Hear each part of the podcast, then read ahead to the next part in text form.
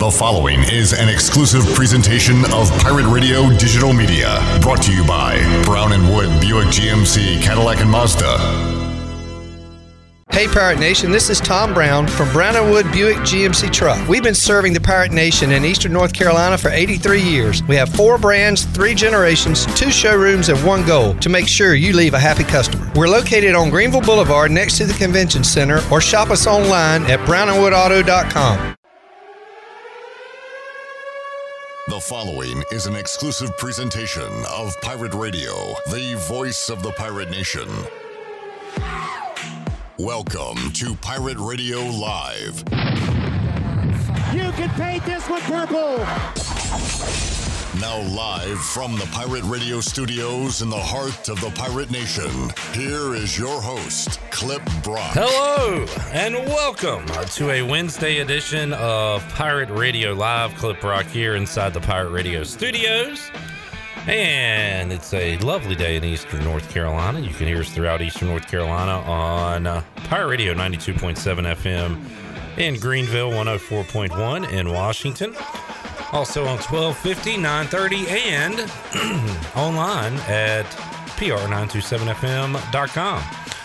Also, you can watch the show on Facebook Live and on YouTube as uh, you can chime in on Facebook Live and be a part of today's program with your questions, comments, thoughts, concerns, birthdays, anniversaries, and otherwise. Also, uh, check out YouTube, Pirate Radio uh, TV on YouTube. We've got the entire Mike Houston press conference from Tuesday. Also, uh, coming up later on today, we'll have the press conferences with the coordinators, Donnie Kirkpatrick and Blake Harrell, plus more from Mike Houston uh, right there at Pirate Radio TV on YouTube. Also, Miles Berry and Tyler Sneed met with the media on Tuesday. We uh, might have time to run that today, the audio version right here on this program. But if we don't, you can check out what we have visually for you over at YouTube. All right. Uh, thanks for tuning in. We have a fun show for you today. Um, I haven't talked about it yet, but we are shortly. Uh, a rough night last night. We'll we'll get to that in a moment uh, for myself and Shirley Rhodes. Uh, but coming up at about three twenty, we'll visit with the voice Jeff Charles. He is on the way to Houston with Mike Houston's ECU Pirates to TD ECU Stadium there in Houston. Uh, Pirates and Cougars this weekend. We'll update you on the line of that game. There has been a slight movement uh, on the line between East Carolina and Houston. We got that coming up momentarily. Mike Mullis joins us at four o'clock. We'll talk football. We'll talk postseason baseball. We'll talk some golf, a little bit of everything with Mully in hour two. The Hornets open up their 2021 22 season tonight against the Indiana Pacers. This will be in the Hive at the Spectrum Center. And we will uh, get you ready for Hornets Hoops with Spencer Percy from the Buzzbeat podcast, LaMelo Ball year two. You've got some newcomers. You've got uh, some holdovers that need to step up for Charlotte. Uh, we'll talk about that with Spencer Percy and where did they fit in the Eastern Conference. All that coming up in hour number two. Hour three, Troy D is back. Had a doubleheader of football action in Illinois over the weekend as he saw Rutgers Northwestern. And then Aaron Rodgers told Troy D and all the fans at Soldier Field that he owned them on Sunday. So we'll get a recap of Troy's uh, Illinois venture. And we'll see if he is still thinking about getting Shirley a birthday present a week later. That coming up in hour three of today's program, plus a giveaway and uh, whatever you want to talk about on today's show. You can give us a call, 317 1250, or chime in on Facebook Live or YouTube. All right, uh, Shirley, Chandler, hello. Hello. Hello. Nice shirt. We'll talk more about that in hour three, Shirley, when. Troy's here. Mm-hmm. Uh, well, technically, I won't be here. This is this is today is the day I have to leave early. This you know sucks. that. I know. I just thought about that. Everything sucks. I know. All right. Well, we'll talk about your shirt now. You got a cool birthday gift from a yes, friend. Thank you to Chris Floyd and uh, Johnny Moore, uh, who got me this nice little t shirt. It says, You're killing me, Smalls. A classic line from the film Sandlot. What is with this microphone today? I told you everything sucks. Okay, I got it. Yeah. Nice shirt. Thank you. Chandler, you're going with the. You need to update your apparel. Yeah. Uh, nice Hornet jersey, but it is Kemba Walker, who, by the way, will be at MSG tonight. Debut in his uh his neck of the woods. He'll be from. playing for the New York Knicks uh, coming up later on, and the Hornets hat. So you are ready to go for I'm ready, Hornets baby. tonight. Let's go. Eric Collins, Dell Curry, Chandler Honeycutt. Oh yeah! Terry. Oh Terry! You're kidding me! Um, the, the- we'll talk more about that game later. Uh, I don't like where that line is headed. I got Yeah. a terrible feeling about tonight. Um, let's talk. Uh, let's start with ECU football. Pirates are 13 and a half point underdogs. That's right. Started at 14, went to 13. Somebody took a look at it and liked the Houston Cougars, and now it is 13 and a half. Igo and I made our picks yesterday, at least against the spread. I, uh, as I sit here on a Wednesday, I like the Pirates to play a good game and to cover uh, this game at Houston, uh, coming off a bye week. Houston's defenses look really good. Their opponent's schedule, their you know strength of schedule, has not looked really good since their season opening loss to Texas Tech. They've been able to beat up on some teams that were inferior. Uh, Pirates will be a challenge, and again, I'm going to keep bringing this up. Houston's biggest challenge of the season and coming up left on their schedule is SMU they got that game circled because they don't have Cincinnati in the regular season. So they're thinking, let's beat SMU. Let's cruise on into the AAC championship and let's knock off Cincinnati and, and do something with our 2021. Hopefully, they are looking ahead to the Mustangs and overlooking the Pirates. There's always that factor in uh, sports. A wager McGee look ahead. That's right. A classic look ahead opportunity this week, and uh, maybe ECU can be the beneficiary of that. All right, so uh, there is a look at your line. Let's get to last night. I always, uh, I- I'm always curious as to why in championship games or series-ending games, or even on like shocking things that happen, the opposing team will sit there, uh, especially in baseball, and like lean on the dugout and watch the other team celebrate. And I always am curious as to why are they doing that? Like the last thing I would want to do is see the opposing team celebrate. I would go back to the clubhouse and take a shower, go home, go do something else. Uh, but last night, watching the Dodgers trailing, they are lifeless. Their fans not really into it. They had a camera showing the fans leaving the game early in the top of the eighth inning, and just about all is lost. They're about to go down three nothing in the series to the Braves, and then the rally happens, and then Cody Bellinger hits an absolute bomb mm. on a ball that is way out of the strike zone, high, and he saw it. He popped it, tied the game. Eventually, the Dodgers go on to take the lead and close it out in the ninth. And I'm sitting there watching my television, Flabbergasted. like mouth agape, eyes glazed over.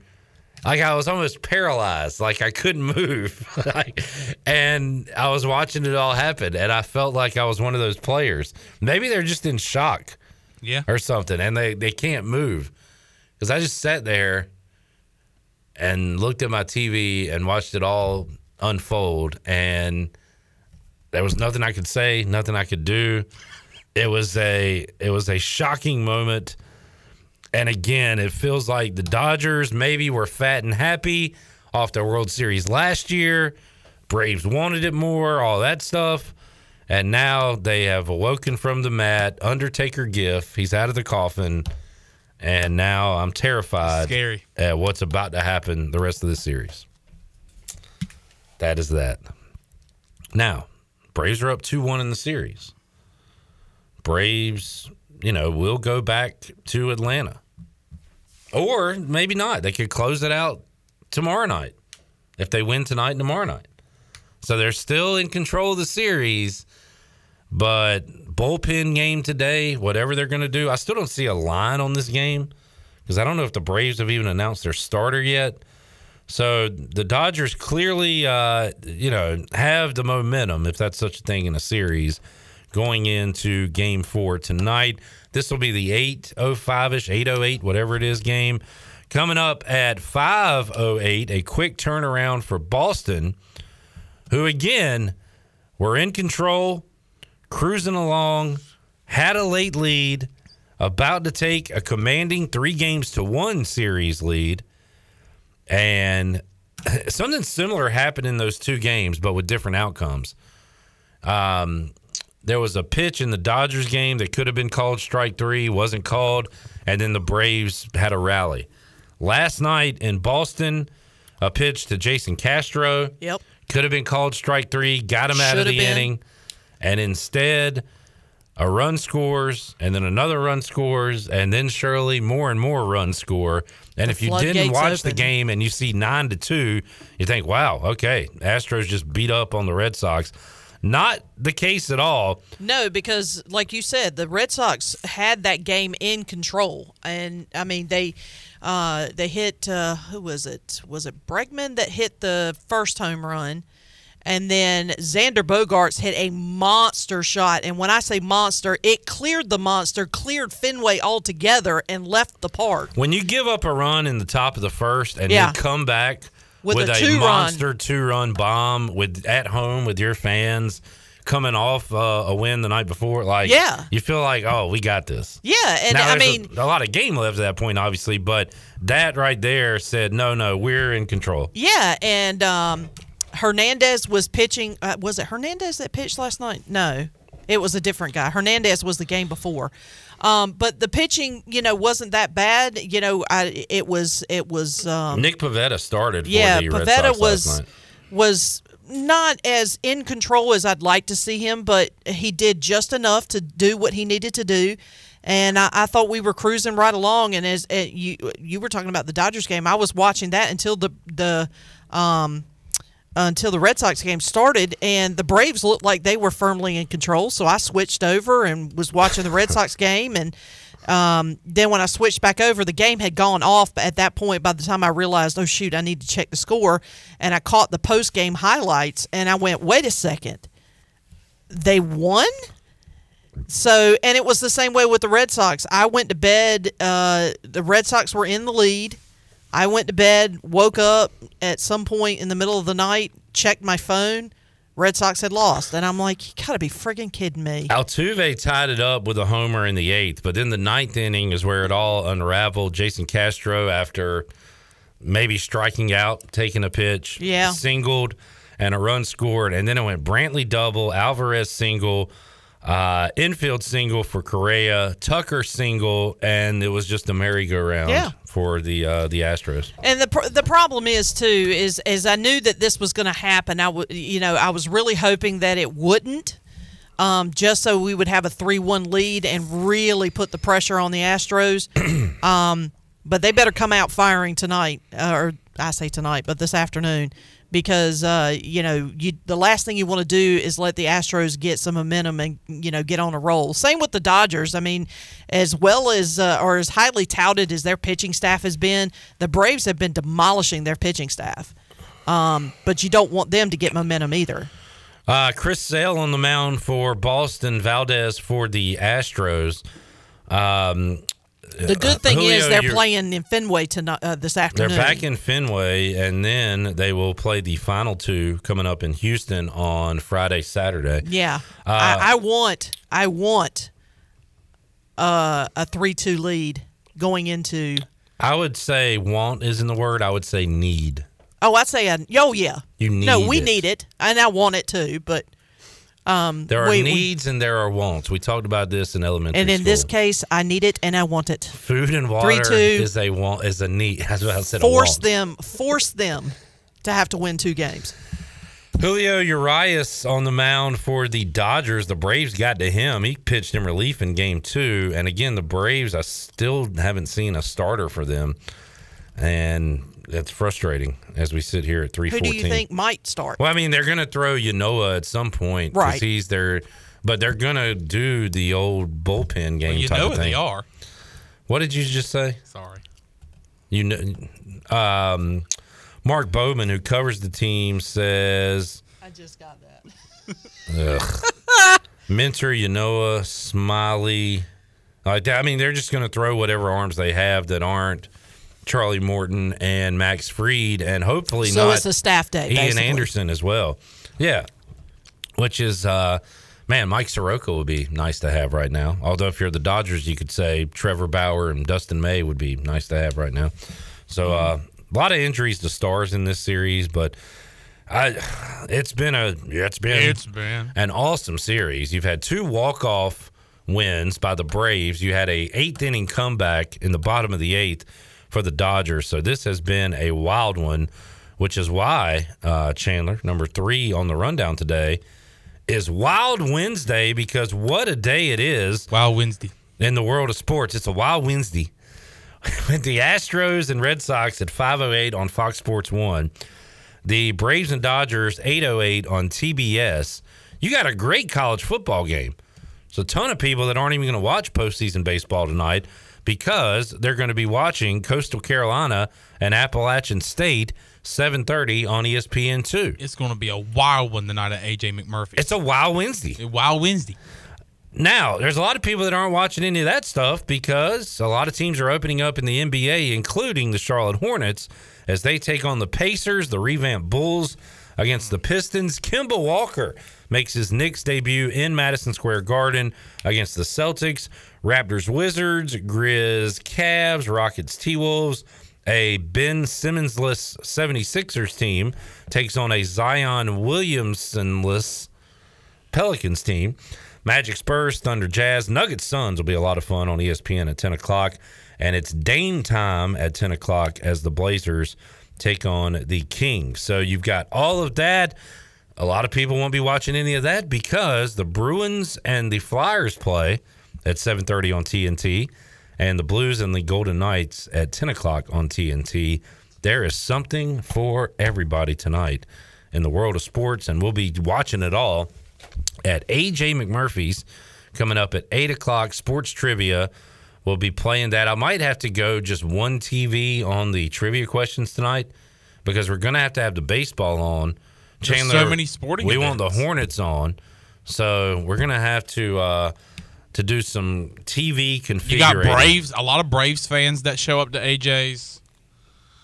Hornets, man, it's just a wild, wild Wednesday. All you can call it is a Wild Wednesday. Wild Wednesday. It's Wild Wednesday.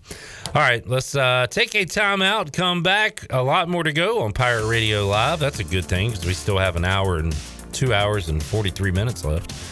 Uh, how about The Voice? Jeff Charles joins us next to talk some Pirate football, his thoughts on what's going to be a new look AAC, and maybe a little Pirate Hoops as well. More to go on Pirate Radio Live. We visit with The Voice after this.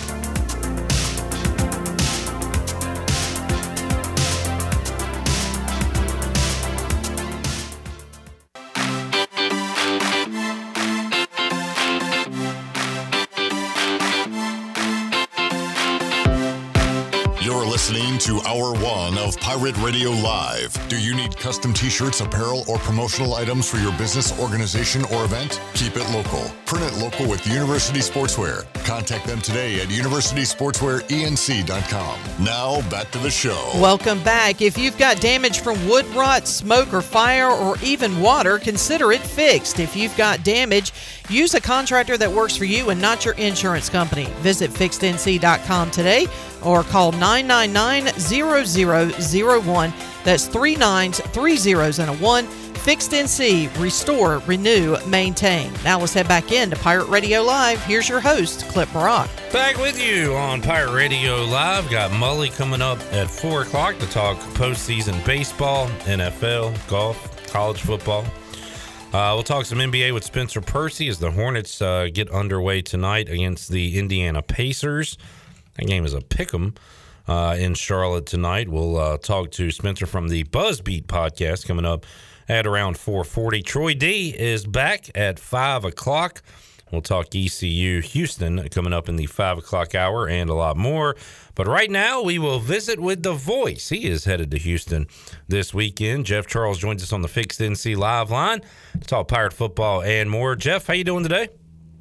Clip, I'm doing great. Just sitting here getting ready for the game and doing my preparation for the broadcast on Saturday. I've got the stat of the day for you. All right. Clip, as we start our conversation. I was looking up some different facts and figures for University of Houston's football history. And in 1968, the University of Houston played Tulsa University. And guess what happened uh, in that game, Clip? Tulsa scored six points, and Houston scored a hundred points. Okay. It was Houston 100 and Tulsa 6 back in 1968. And I really can't remember off the top of my head another college football team scoring 100 points in a game. It's probably been done, but that was a new fact for me. Yeah, that's uh, that's new to me as well, Jeff. And we're hoping the Pirates can keep uh, Dana Holgorsen's offense under hundred uh, coming up this Saturday. Uh, and and surprisingly, Jeff, I, maybe that shouldn't be a surprise, but when I think Dana Holgorsen, I think offense, I think kind of wide open passing attack, but. Houston's bread and butter, at least on paper, and you, you look at the score so far this season and the numbers, has been their defense. Uh, Jeff, giving up 16 points a game so far. Yeah, their defense has really been good, Cliff. And I'll tell you what scares uh, Pirate fans going into this game when you really look at the numbers is that Houston has 24 sacks and the Pirates have given up 22 sacks. Mm. So that is not a real strong stat going into the game and certainly a challenge for ECU because this defensive front is really good. And as Coach Houston has said for the last couple of weeks now, the fact that they don't have to blitz much, they don't have to bring a whole lot of pressure, that they are so good up front, they get a lot of pressure with four down linemen, and they do a really good job of getting to the quarterback and making sacks. And so that's going to be, I think, priority one clip going into this game this weekend. That Pirate offensive line has to be able to hold up, and they're going to have to be able to protect Holton, and then Holton's going to have to make good decisions once he gets the football. And uh, I'll tell you what, if they can't hold up up front and Holton has a tough day throwing the ball, uh, it's going to be a long day. So I think uh, key number one is going to be the play in the trenches this week, especially this week. It's always important, but I think especially this week because Houston is so good at getting after quarterback.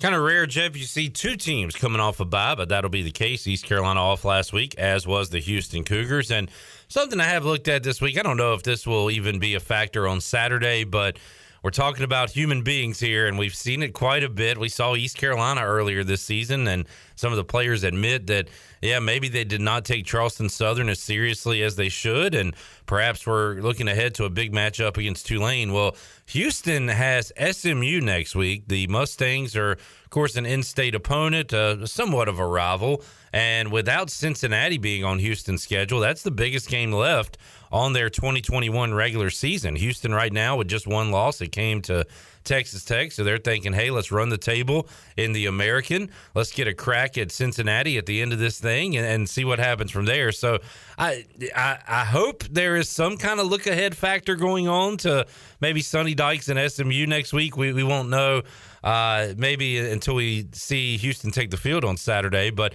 just something I'm I'm throwing out there for Pirate fans to be optimistic about.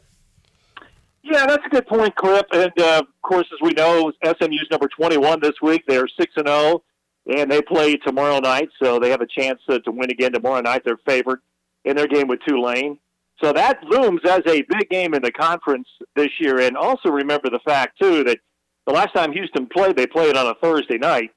So they have 16 days Mm. between games. Could there be a little rust with this Houston football team? I mean, 16 days is a long time between games. So that's something else that uh, we'll talk a little bit about going into this game on Saturday. But this is a good Houston team. I'll tell you what, Cliff, they have really hit the transfer market, uh, both four-year transfers and also junior college transfers. They are just really uh, dotted with, with those kind of players throughout their entire roster, and we'll see so many of them playing key roles for Houston coming up on Saturday. But this is a good football team. Uh, offensively, uh, they're good. I wouldn't say they're great, but they are good. Clayton Tune is a, a good quarterback, and then McCaskill, the true freshman running back, has made quite an impression in his first year at Houston. And then they have this little receiver, Nathaniel Dell, who's uh, really, really fast. He's Ke- Keaton Mitchell fast, and uh, he leads them in catches, and he's a good player, and he's got some good players around him. And an offensive line that's been together is pretty much of a veteran offensive line. So Yeah, they're they're going to be a handful. And the other guy to watch uh, this week, if uh, you're watching Houston clip, is the return guy Marcus Jones.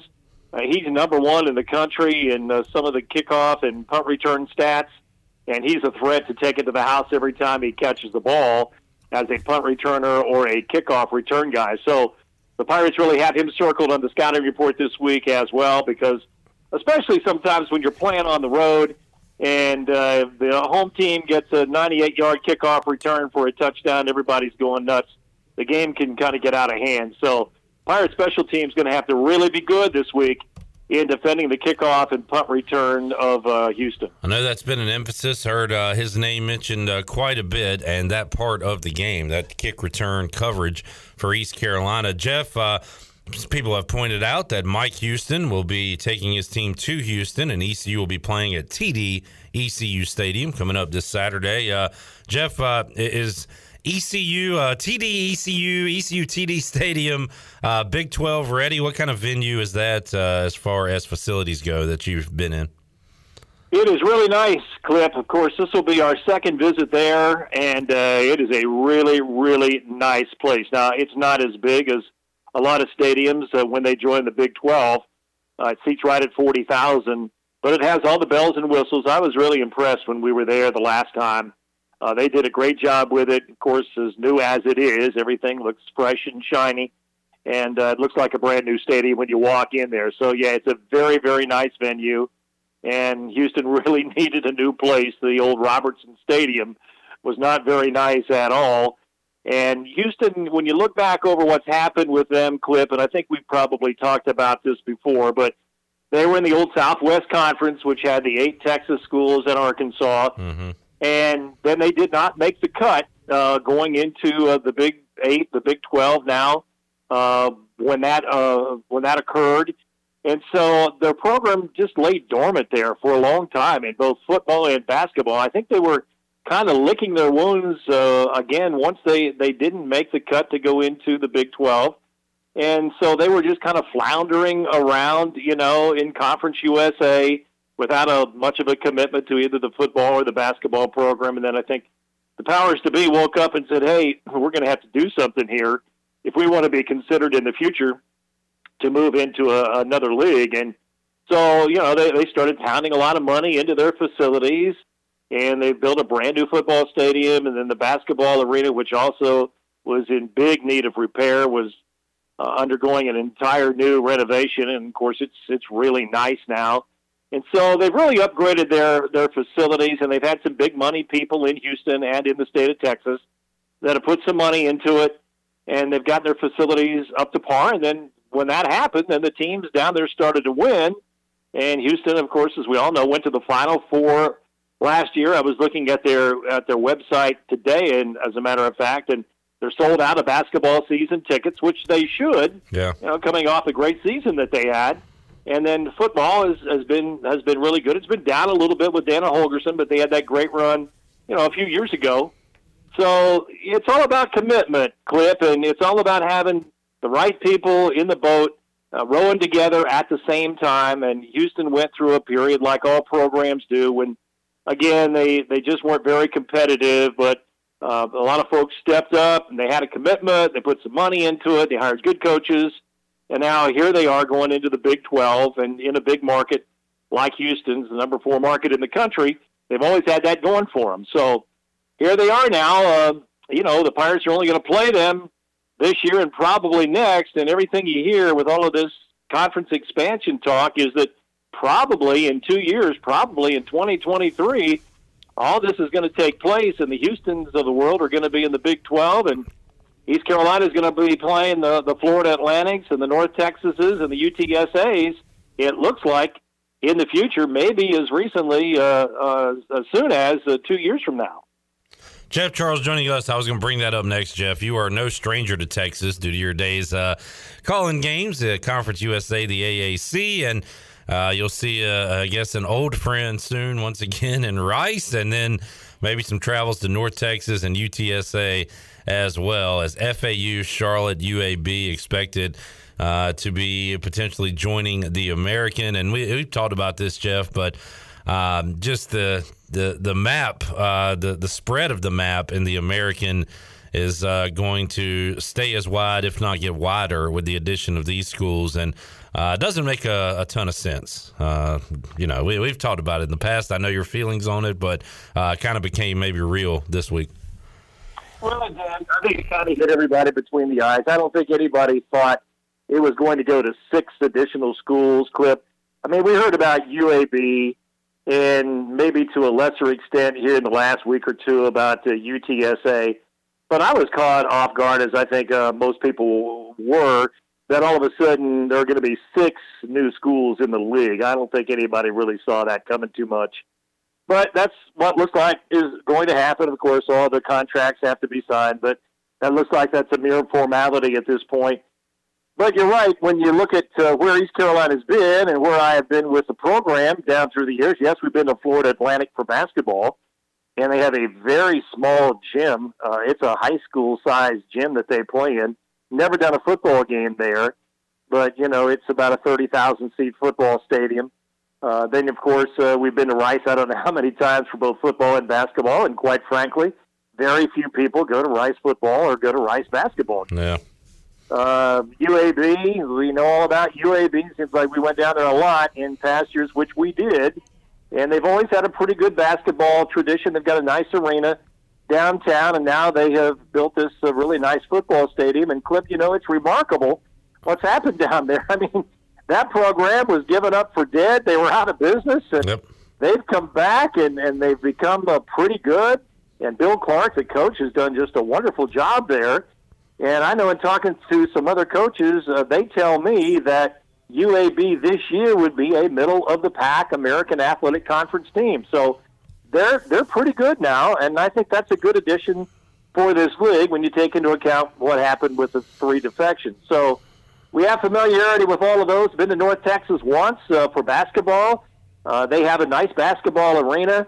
Uh, Denton, Texas, is almost 50 miles north of Dallas, but you know it's a nice college town, uh, nice arena. They won an NCAA tournament game last year. They've had some. They've had some tradition in basketball there.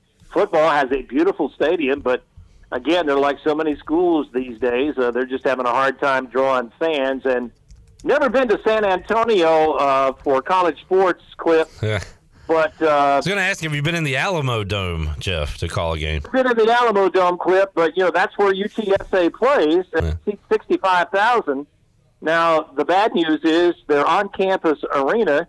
I say arena; it seats the two thousand six hundred, and so I would assume, and I am assuming here now, there will be a mandate from the conference office that will insist that UTSA plays in the Spurs arena Yeah. for conference games, and that's AT and T Arena. It seats eighteen thousand three hundred, and so I would assume that's where that uh, UTSA basketball will play.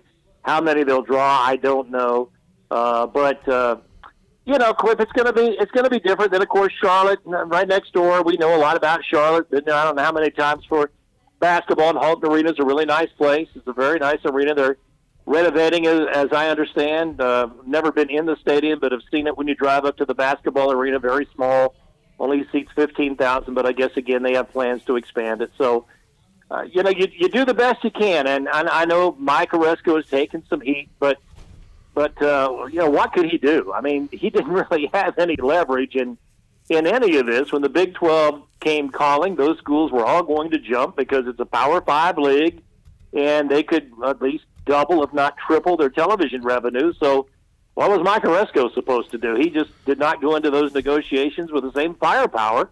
And what they've had to do is they just had to go now and do the best they can. It's it's like recruiting, Clip. It's all in a pecking order, and that's the way these conferences work too. I mean, what's happened is the Big 12 rated the American. Now the American has rated Conference USA, and it's kind of like uh, you know what we see in recruiting with the talent pools. And you know, oftentimes uh, an American team's not going to get the same player that a Big Ten or an SEC team is going to get. So it's just Yep. uh, it's just the way college athletics is today now, Clip, and it's a changing landscape as we all know every day. Maybe uh, with Charlotte coming in, Jeff, I, I know that the AAC has a deal now with uh, the, the Fort Worth and Dickies Arena for the tournament, which uh, I, have heard you and others talk, is a, a, fantastic arena. But maybe with Charlotte coming in, we can get the American basketball tournament there at the Spectrum Center in Charlotte, and I can actually go see my first conference uh, basketball tournament with East Carolina playing down the road one day. I'll, I'll hold out hope for that, Jeff. Hey. Yeah, that would be great, Clip. I'd, I'd love to see that. I'd rather go to Charlotte than to Fort Worth. you know, this this league has just now got a real Texas centric yeah. feel to it. Uh, if you really think about it, because you've got going to have four schools in this league in Texas. The conference office is in Texas, and as you mentioned, the basketball tournament is in Texas at Fort Worth. So you know, it just kind of feels like a Texas league with some other schools in it. So you know, there, there's just no right or wrong answers to all of this. It's just very complex. And at the end of the day, Clip, it's all about television. It's all about television revenue.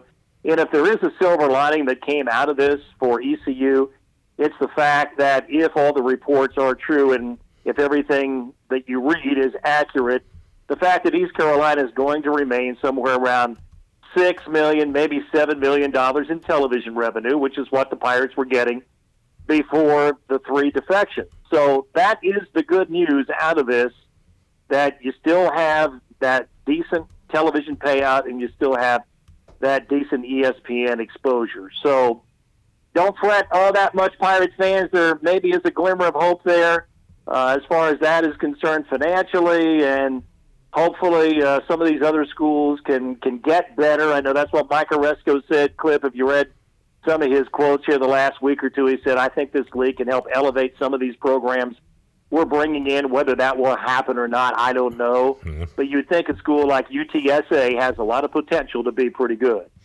Yeah, and uh, right now they are in the top 25. Uh, the Roadrunners are in, in football. So uh, Jeff Charles joining us. Jeff, we'll uh, we'll let you run and uh, had Joe Dooley in yesterday. We'll talk more basketball with you next week, but just wanted to point out uh, sitting down with him for about 20 minutes yesterday on the show, I can tell you this: he, he still has the the fire and the passion and the the love for the sport of basketball.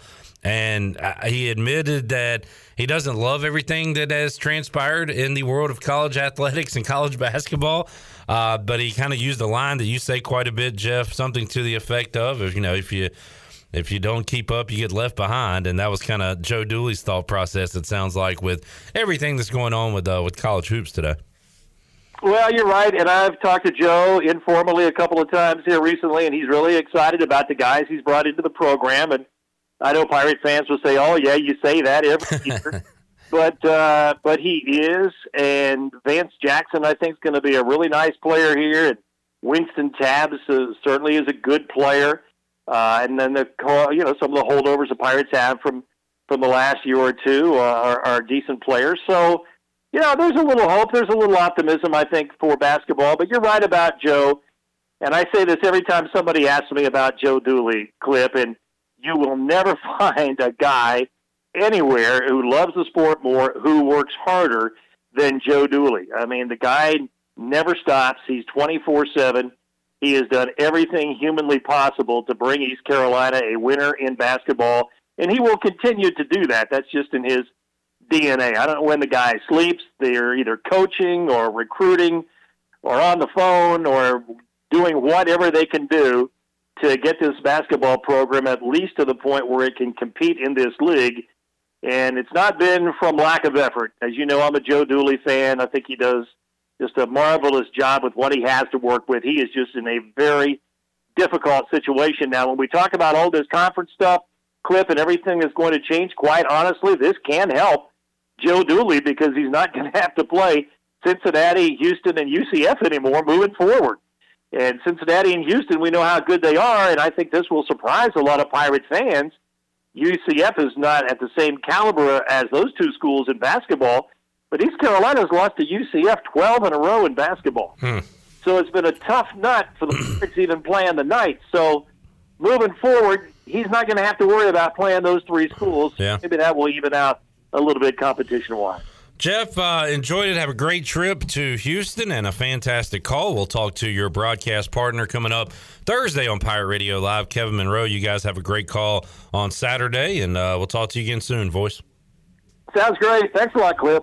Jeff Charles joining us today on Pirate Radio Live. We'll talk to Kevin Monroe coming up Thursday at four o'clock right here on the show. Actually, Kevin Monroe Thursday in the three o'clock hour to get you ready for ECU and Houston and uh, get his thoughts on what the Cougars have to offer. We'll take a timeout, come back, wrap up hour one, get you set for hour two. We don't have a lot of Champions League fans tuned in to the program, probably, but uh, there's a lot of that going on right now. We are awaiting the start time to Boston and Houston coming up at 5:08 today on Fox Sports One. So we'll be watching that in hour three of today's show. Great college football game tonight. App State hosting undefeated and 15th ranked Coastal Carolina. So a lot going on. Great day of sports, and we're talking about it all here on Pirate Radio Live. We got more to go. And there is some news coming out about a potential Deshaun Watson trade. We'll talk about that when we return after this.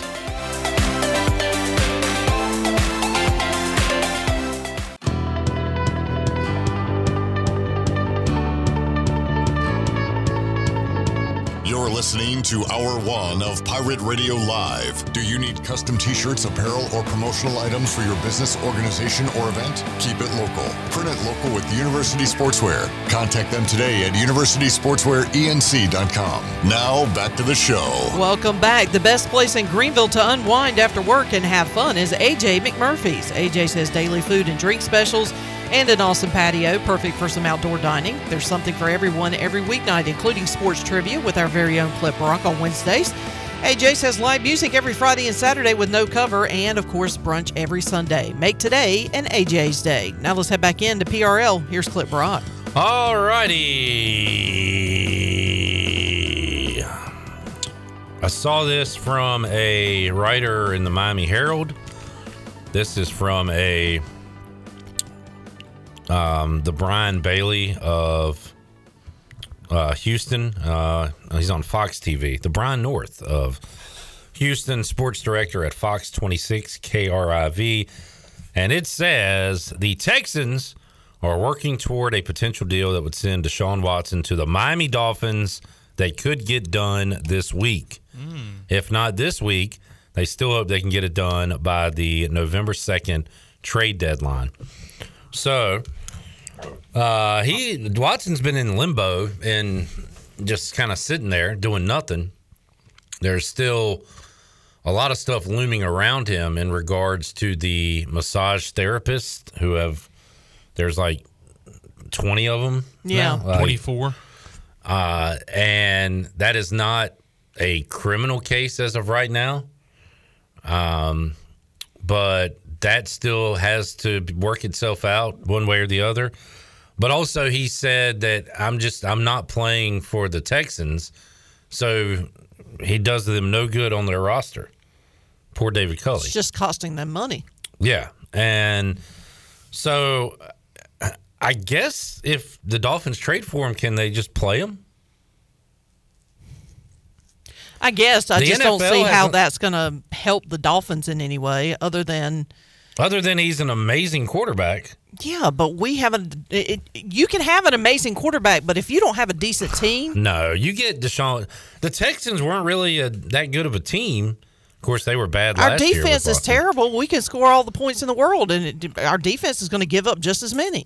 Nah, you get Deshaun Watson. You're a factor if he can play. I, I, I don't think the NFL's put him on any kind of list, have they? Not that I'm I- I aware know. of. So it, it's still weird I've been to done me. with the Deshaun Watson stuff. But And you also got to keep in mind too, the dude hasn't played. yeah, but he's played. Nah, but he's going to play, and it looks like it could be. I'm just saying, from a production standpoint, I mean, he has not played. For you to act like Deshaun Watson's not going to help the Dolphins is crazy. I know that you're in this Look. like we suck, everything's we bad. suck. We suck. I know the mental state you're in, but, But- you got to get out of it. But when you get a well, top, it's like Coach five Rick to 10 Smith. quarterback, It's like Coach Rick Smith says, winning is a habit, and losing can be a habit as well. well, you also got to run the ball and stop the run. Of course. That's right. Deshaun Watson can run the ball. but he can't stop the run. He can't stop. and we can't stop the run either. Can't stop the rock. Nope. Can't stop the rock. Can't stop the rock. What do you think about that, Coach? Not much. Uh, all right, so th- that's out there. Just wanted to uh, to pass that along. By the way, speaking of quarterbacks, um, Baker Mayfield is out. Oot. Out. He is out. Shout out to Coach O. Had a birthday. Yeah, he did. week. Yeah, he had a birthday this week. Happy birthday, Coach O. I uh, I wonder if Troy thought about getting him a gift. No, Troy got himself a gift. Oh, okay, that's how it works. Yeah. Um, what were we talking about? Oh, Thursday night. So I guess uh, Teddy Two Gloves is healthy, right? He's playing for the Broncos. Yeah. Yeah, yeah, yeah. Baker Mayfield is out. Oot. And who will be starting for the Browns on Thursday night I football? saw it. It's uh, Chandler Honeycutt. Oh, While Chandler's thinking, after I give the clue, you're not allowed to guess anymore. It goes to Shirley. no, it is going to be. He started for the football team in the past. He started for the Vikings in the past. Um, oh, Case Keenum. Case Keenum. I was getting ready to say cousins, but I was like, wait, no, he's still with the Vikings. Keenan was Keenum was the case that they gave Cleveland for Thursday night. And of course, we're playing Houston this week. Way to reach for that one. it's all coming together. It's local politics, bud. It's local to politics, bud. yeah, I mean, There's it- local politics, bud. Okay, pal. All right, buddy. All right, Whoops. all right, pard. Dude. So Case Keenum versus Teddy Bridgewater on a Thursday night. Oh, Keenum started for the Broncos before too, right? Yeah, he's been with a lot of Case teams. Keenum revenge game. We got to Let's see go. what Igo thinks about that. Uh, we'll have that for you uh, Thursday night right here on Pirate see Radio. that? See that just doesn't make it interesting to me now. Uh, I mean, if Baker Mayfield was playing, I'd be interested. You're not interested in Deshaun Watson coming to Miami. No. That that's the but you're concern. interested in Baker Mayfield. No, I'm just interested. In, no, I want to see the starting quarterbacks go head to head. I mean, I, you know, as as much as y'all had lamented about Teddy Two Gloves playing as badly as he did in Y'all in beating Carolina, Chandler yeah, well, Tony. Car- yeah, in Carolina. You know, I want to see what he does with the Broncos, and I want to see Baker Mayfield succeed. I think the I want to see the Browns succeed just because they've been in the they've been cellar dwellers for so many years. I'd like to see them get out of it. Oh, by uh, that reminds I like the me. underdog. And that, that was a bad. I, I had the Browns this weekend, but I had two of the. I had one of my best, easiest plays of all time on Saturday, and one of my worst plays ever on Sunday. Saturday, I had Purdue plus 11 and a half. Thought about the money line, but didn't take it. And they just crushed Iowa. Like, that was a no doubter Yeah. from the beginning. Iowa got Iowa is demolished. sick and tired of losing to Purdue. Uh, good call there, Mrs. Knight. And then on Sunday, I had the Detroit Lions plus three and a half. And they scored some late garbage points. They were down. back door. Heck no, it was 34 to 11. They got crushed. They were shut out most of the game. Oh, I had them plus three and a half. oh, I thought you were going to say they were they covered. That was my worst play of oh, all oh, time. oh, oh. oh. Because the guy cried the week before. I thought if a coach cries, that would be a good thing for his team. Turns out it's a bad thing. They don't want to see the coach cry. Is this the same coach that wanted to bite? This is kneecap biter Dan Campbell.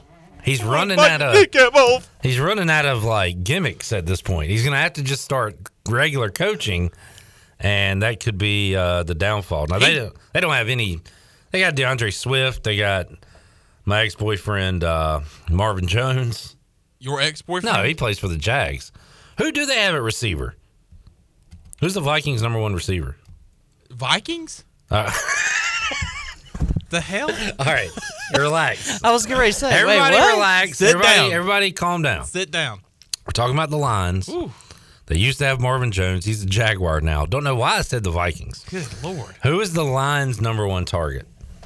Um, Well, their tight end TJ Hockenson, Amon Ra St. Brown, oh my god. Daryl Hodge had two catches.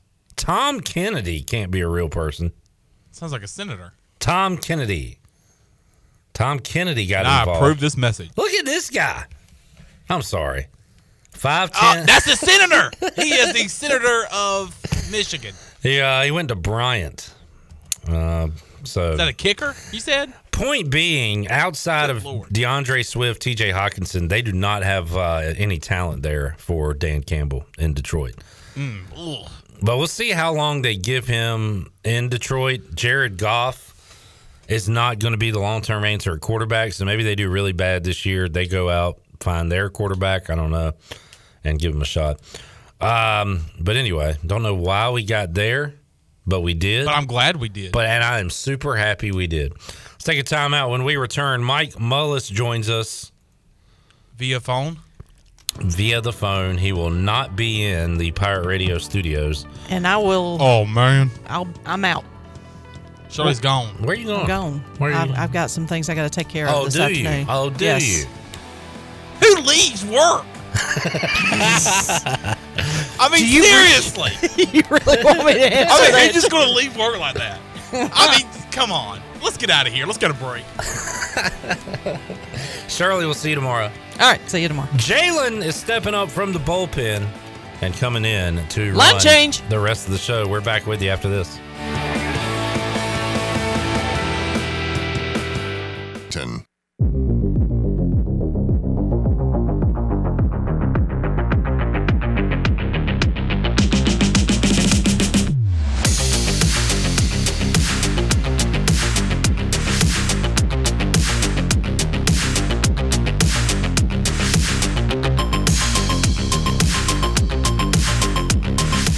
You're listening to Hour 2 of Pirate Radio Live. Do you need custom t shirts, apparel, or promotional items for your business, organization, or event? Keep it local. Print it local with University Sportswear. Contact them today at universitysportswearenc.com. Now, back to the show. Welcome back to the show. Villa Verde on 10th Street and Villa Verde Dose by the Hospital are open for you, serving unique and healthy dishes from the Dominican Republic. Order online at myvillaverde.com or Villa Verde or the Villa Verde app. Order a family meal that feeds six to seven people, and they will have it ready for curbside pickup today. Whether it's dining or takeout, Villa Verde is a platform for good. Now let's head back into PRL. Here's your host, Clip Brock. Alrighty, back with you on Pirate Radio Live. Punch up number one there, Chan Man, because Mike Mullis joins us via the Fixed NC Live line. Nice ad read there, sir. Thank you. And uh, Jalen, thanks for uh, handling the video duties as Shirley Rhodes has left, but we are still here, rocking and rolling. And Molly joins us, as I said, today on the program. Molly, how you doing, man? Hey, good buddy. How are you? I'm doing all right. Um, you know, uh, the sun came out today. Tough loss for the uh, the Bravos yesterday, but uh, we uh, we roll on with another one, Molly. When you uh, when you see something like that happen, uh, where the Braves have a two nothing series lead, it it, it kind of feels like the Dodgers and the Dodger crowd they had been sleepwalking and. Braves were about to go up three nothing, and then boom, uh, Cody Bellinger, a three run rocket off of Luke Jackson, and and all of the the the past issues Atlanta's had, closing out series, winning series, going to and trying to win a World Series. Uh, is it right for Braves fans today to feel like the series was lost last night? I mean, if that's how you want to feel, and it's funny, that's a typical fan's reaction.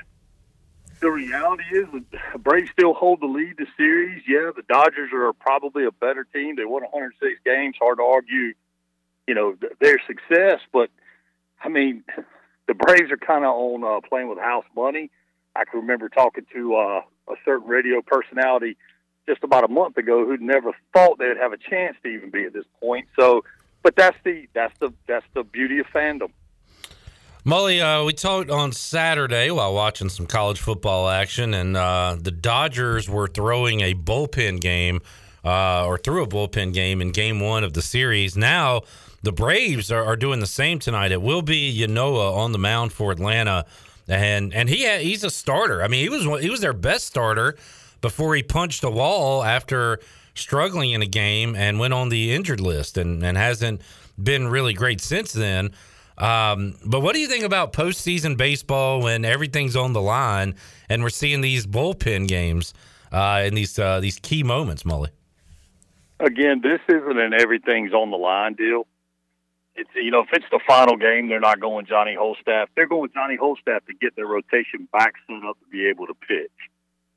So it's, I mean, it's it's one of those things you have to do if you don't, you know, if you don't have the, you know, the available starting pitching. So I mean, I you know, I think it's one of those things that again, we've really seen we've seen a bunch of it in the postseason, and, and not that these games don't matter, but uh, as far as you know where the series stands, but clearly uh, this isn't a win or go home type deal. So you know, I I, I get it. I, I think it's a necessary evil. Uh, I mean, if you look at the Dodgers having to do the same thing, like you mentioned, that was directly uh, because of uh, correlated to Clayton Kershaw being unavailable. So you know, that's just um, and it's just part of postseason baseball. It's been a long season, and you got to remember, man, it's even for these guys with the shortened year last year they're in uncharted waters, even for guys that have been around because they've never had that type of layoff, that few games, and then come back and have this, you know, this long of a season. So, I mean, I, I just, you know, I think it's part of it. I, obviously, again, I don't think if this is, you know, game a game five or game seven, I don't think you're seeing this. I think this is a necessity to get,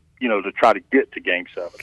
And Mully, uh, you know, I'd like to see two aces go at it on the mound, but um, instead you see this and and you said how not only you just mentioned it's a necessity but you said it's uh, it can be an advantage for the team doing it because you got these batters seeing different pitchers every single inning and it stymied the Braves for a while on Saturday before Austin Riley was able to homer and, and kind of get the ball rolling uh, a little bit but this is something that uh, that can be used as a weapon for teams when they send these different guys out there.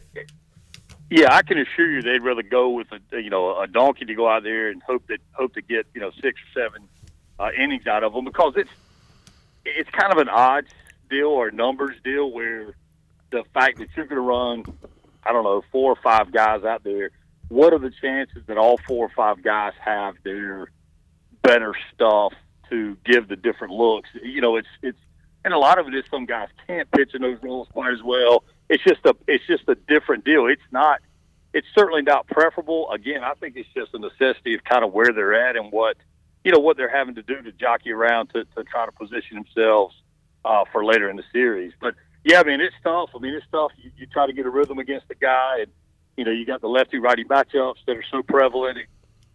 You get in a situation where now you've got uh, you know the ability to kind of flip flop, and, and if I sub my hitter and it's going to affect how you're going to use your bullpen. So I mean, there is some you know some chess being played there for sure. There was a lot of criticism on Dave Roberts uh, in this series, and and part of it was bringing in uh, Julio Urias, who is tonight's starter for the Dodgers in Game Two, and when that happened. I was pretty terrified. I was like, man, they're bringing this dude in. Like, this is, they're up to This is not good. And the Braves are able to touch him up. Maybe that gives them some confidence going into tonight. But do you watch these games with a uh, critical manager eye? And, and if so, like, what have you think uh, thought of some of the decisions made so far? You know, I, I know. I look. I've never managed at the level that, that these guys are managing. I don't know their, I you know, I don't know their their players. I, I think that the things that I've kind of raised an eyebrow at some of the decisions on the base paths, either oh, by the, you know by the coaches or by the by the players just being poor base runners. I mean, those are the things that I've gone, man, that's that's kind of questionable. But as far as managing the day in day out, they know their guys way better than I do. They again, I've never. That's a whole different deal. I mean, there are a lot of guys a lot more qualified to talk about it than me. But uh, no, I mean, I kind of watch it with a fan's perspective. Probably, I mean, you're an educated consumer of the game, bud. You're looking at it probably much through the same lens as I do, and it's, uh, you know, it's it's it, you just don't know where you don't know where somebody's at. You don't know what the conversation was when whatever player walked in the locker room that day. You get kind of a distant stare in their eye or something that just doesn't, you know, you go, man, I don't know if he's with us today, off the field stuff. So, I mean, all those things factor into how these guys have to manage these games. Yeah, you mentioned base running. There have been some uh, some issues on the Brave side and a huge one from Chris Taylor on the Dodger side over the weekend. But you talk about, all right, let's get a guy on base, let's move this guy over, and everything gets so magnified in the playoffs that base running didn't really enter my brain. But man, that has been a uh, a huge storyline in this Braves Dodgers series. It was yesterday in the first inning when Rosario, they, the Braves get a couple of hits, Freddie gets off the schneid, everything's looking good, and then you get a a line drive into center field. He gets caught off a second, and all of a sudden a rally is over, and the Dodgers have the momentum. So everything's magnified, including things like base running in the uh, postseason. Base running, base running, and defense. We saw the drop fly ball for the Dodgers yesterday. Yeah. I mean, so you know those things show up big in the postseason, man. And again, you are playing a really short season, uh, regardless of where you stand, you know, in the series. Uh, so those little mistakes and a, you know a one run, one run in high level in high level baseball is hard to come by anyway. One run at this level of baseball is, is very difficult. Obviously, we saw you know uh, uh, what's the name explode for seven in you know with two outs in the inning last night, but that's that's kind of unusual. But I, that that's uh, you know I mean you got those mistakes are huge uh, any time of the year, uh, especially when you look at the you know the wild card one gamers. Uh, one play can determine whether or not you make the postseason. If you even if you've got 105 or six wins, we, we saw it this year. Well, the Braves were in control yesterday. The Red Sox were in control, uh, and I say that they had a one-run lead throughout most of that game. Jose Altuve hits a home run to tie it in the eighth, and then the Red Sox think they're getting out of the top of the ninth with the pitch that's in the strike zone called a ball. Castro gets a hit, floodgates uh, break open, and the Astros able to knot that series up, Molly. So that one has taken some twists and turns. And man, this Red Sox offense were hitting at a historic pace going into last night's game with all the grand slams and home runs, but uh, they are not able to put a lot on the board last night. And the Astros, as you said, go. Uh, that, that that score doesn't indicate the kind of game it was. It got out of hand in the eighth inning, but uh, that's been a fun series as well. Yeah, and you know it's it's it's. I've been asked a million times who do I like, and I've said, you know, I like Dodgers and, and Astros in the World Series, but I still don't think that's a done deal. I mean, there's there's a for there to be so little baseball to be played. There's a lot of really critical baseball to be played, and you know, momentum is huge this time of the year, and and it's you know kind of which which side of the fields it's on is it on, and you got to I got to agree with you. I felt like the Dodgers, although they're chasing in that series, they definitely took control of momentum yesterday, uh, as did the Astros. So I, I don't, uh, I don't know. I feel like they're both better, the better teams. I, I even would say that, I, as much as I hate to say it, I, I think ultimately we see the Astros win it all. Uh, but I, uh, but it, it's still, it's, it's, it's been as good a postseason baseball as I can remember, uh, even for somebody who reluctantly started watching it, just but but just couldn't turn it off. Mike Mullis joining us. Mully, uh, we'll talk to Troy D coming up at 5 o'clock. He was at Soldier Field on Sunday when Aaron Rodgers told the crowd that he owned them. I, you know, I said all week last week, I loved the, uh, felt very comfortable with the Packers minus the points at Chicago for that one reason. Aaron Rodgers beats the Bears. That's just what he does.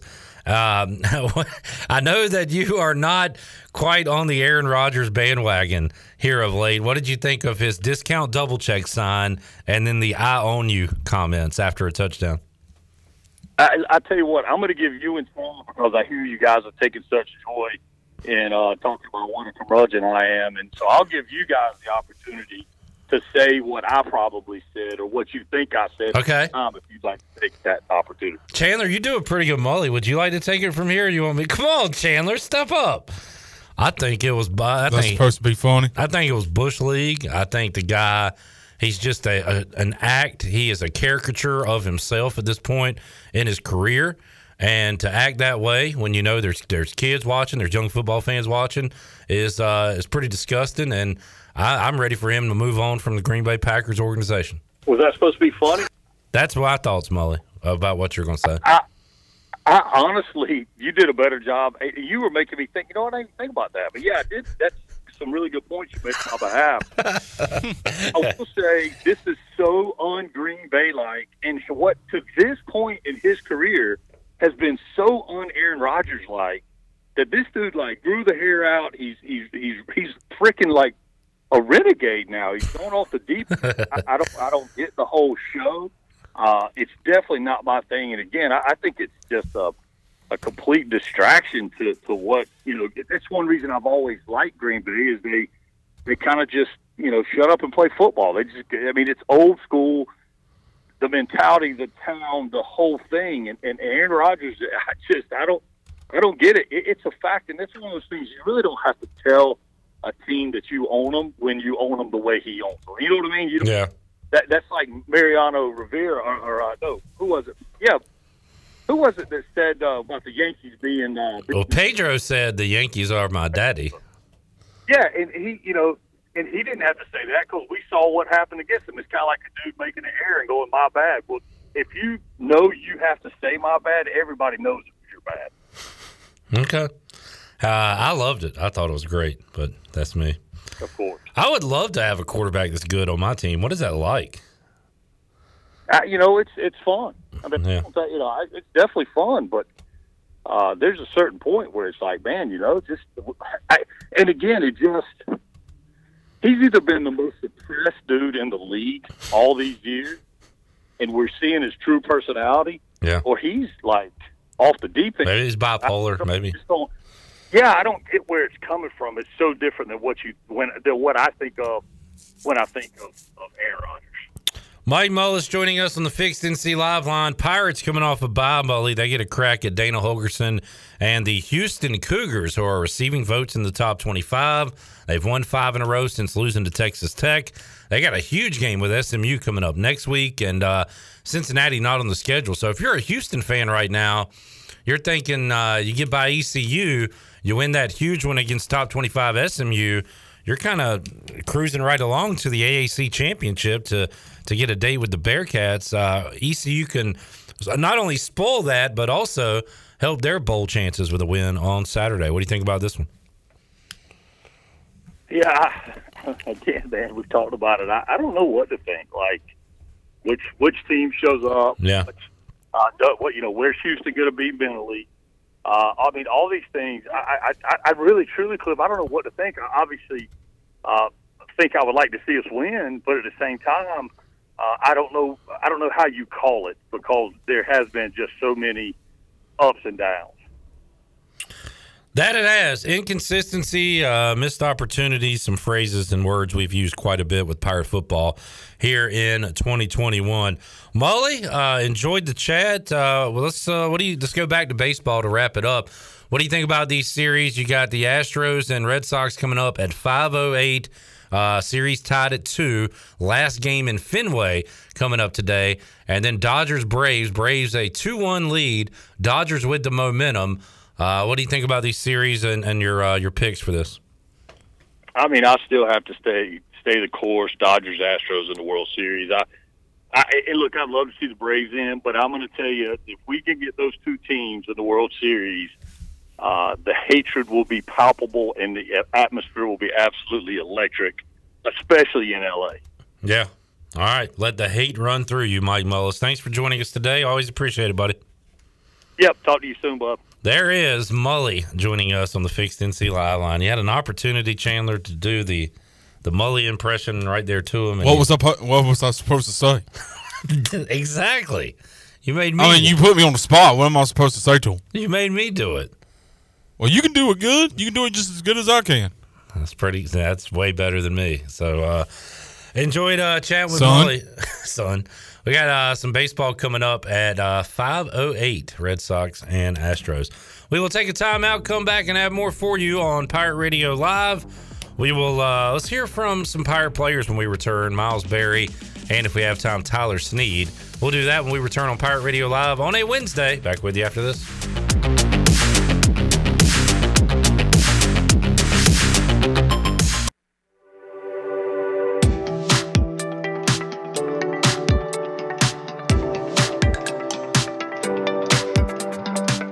Listening to Hour 2 of Pirate Radio Live. Do you need custom t shirts, apparel, or promotional items for your business, organization, or event? Keep it local. Print it local with University Sportswear. Contact them today at universitysportswearenc.com. Now, back to the show. Welcome back. Town Insurance is your premier independent insurance agency for maximizing opportunities to minimizing risk.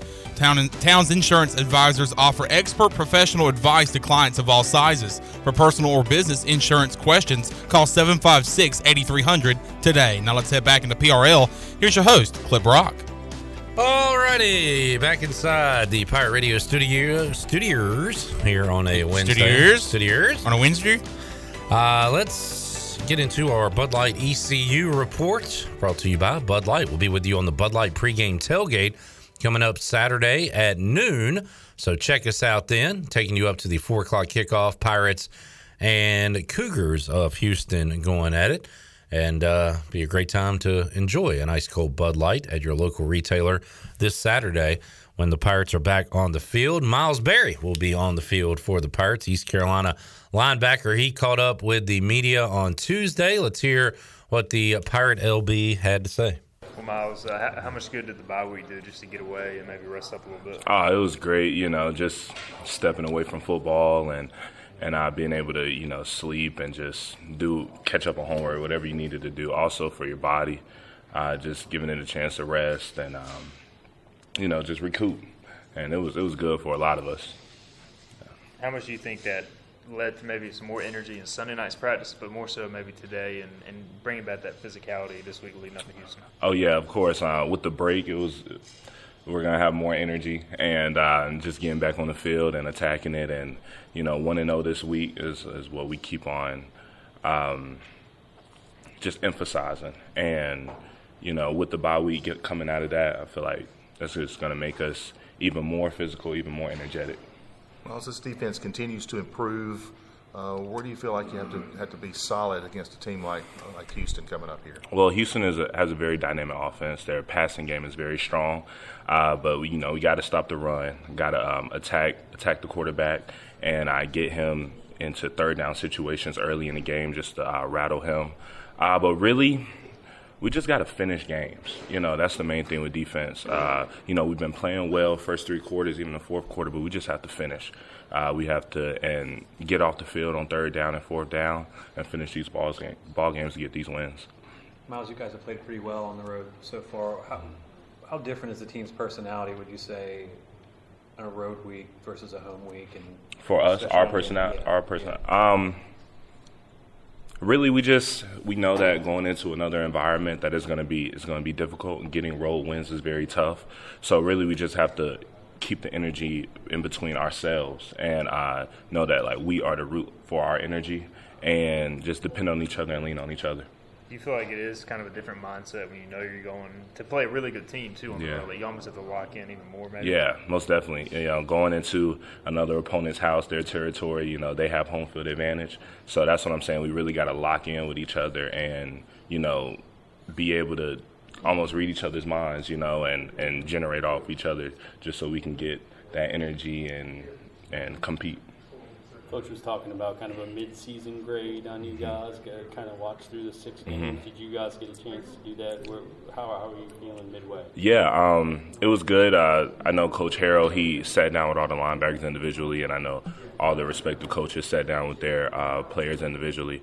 But it was good. It just gives you a chance to reflect on the season, reflect on what you've done good, what you need to improve on, and knowing that and taking all that information going into the second uh, part of the season is good. And I feel like it it only increases you know our play and and our molding on the team. What does it take to eliminate explosives against? I know offense is always trying to build the big explosive plays. What what is, how does a defense work together to try and alleviate some of those? Really, just doing your job. Um, you know, getting the call, making sure you, you know your responsibility, have the correct alignment, and and doing your job. When you do your job, explosive plays can't happen. You know, and, and even if they do happen, then next play, next play mentality, and lining down and doing it all over again. I know you guys are want everybody to take East Carolina seriously. Talk about how big a win against a team like Houston would be for you. I think it'll be huge. Uh, it'll be, for one thing, it's a, it's a win in the conference, and that tells our conference that we're not, you know, the same East Carolina that we used to be, and that we are a serious team and a serious uh, program in our conference and in our league.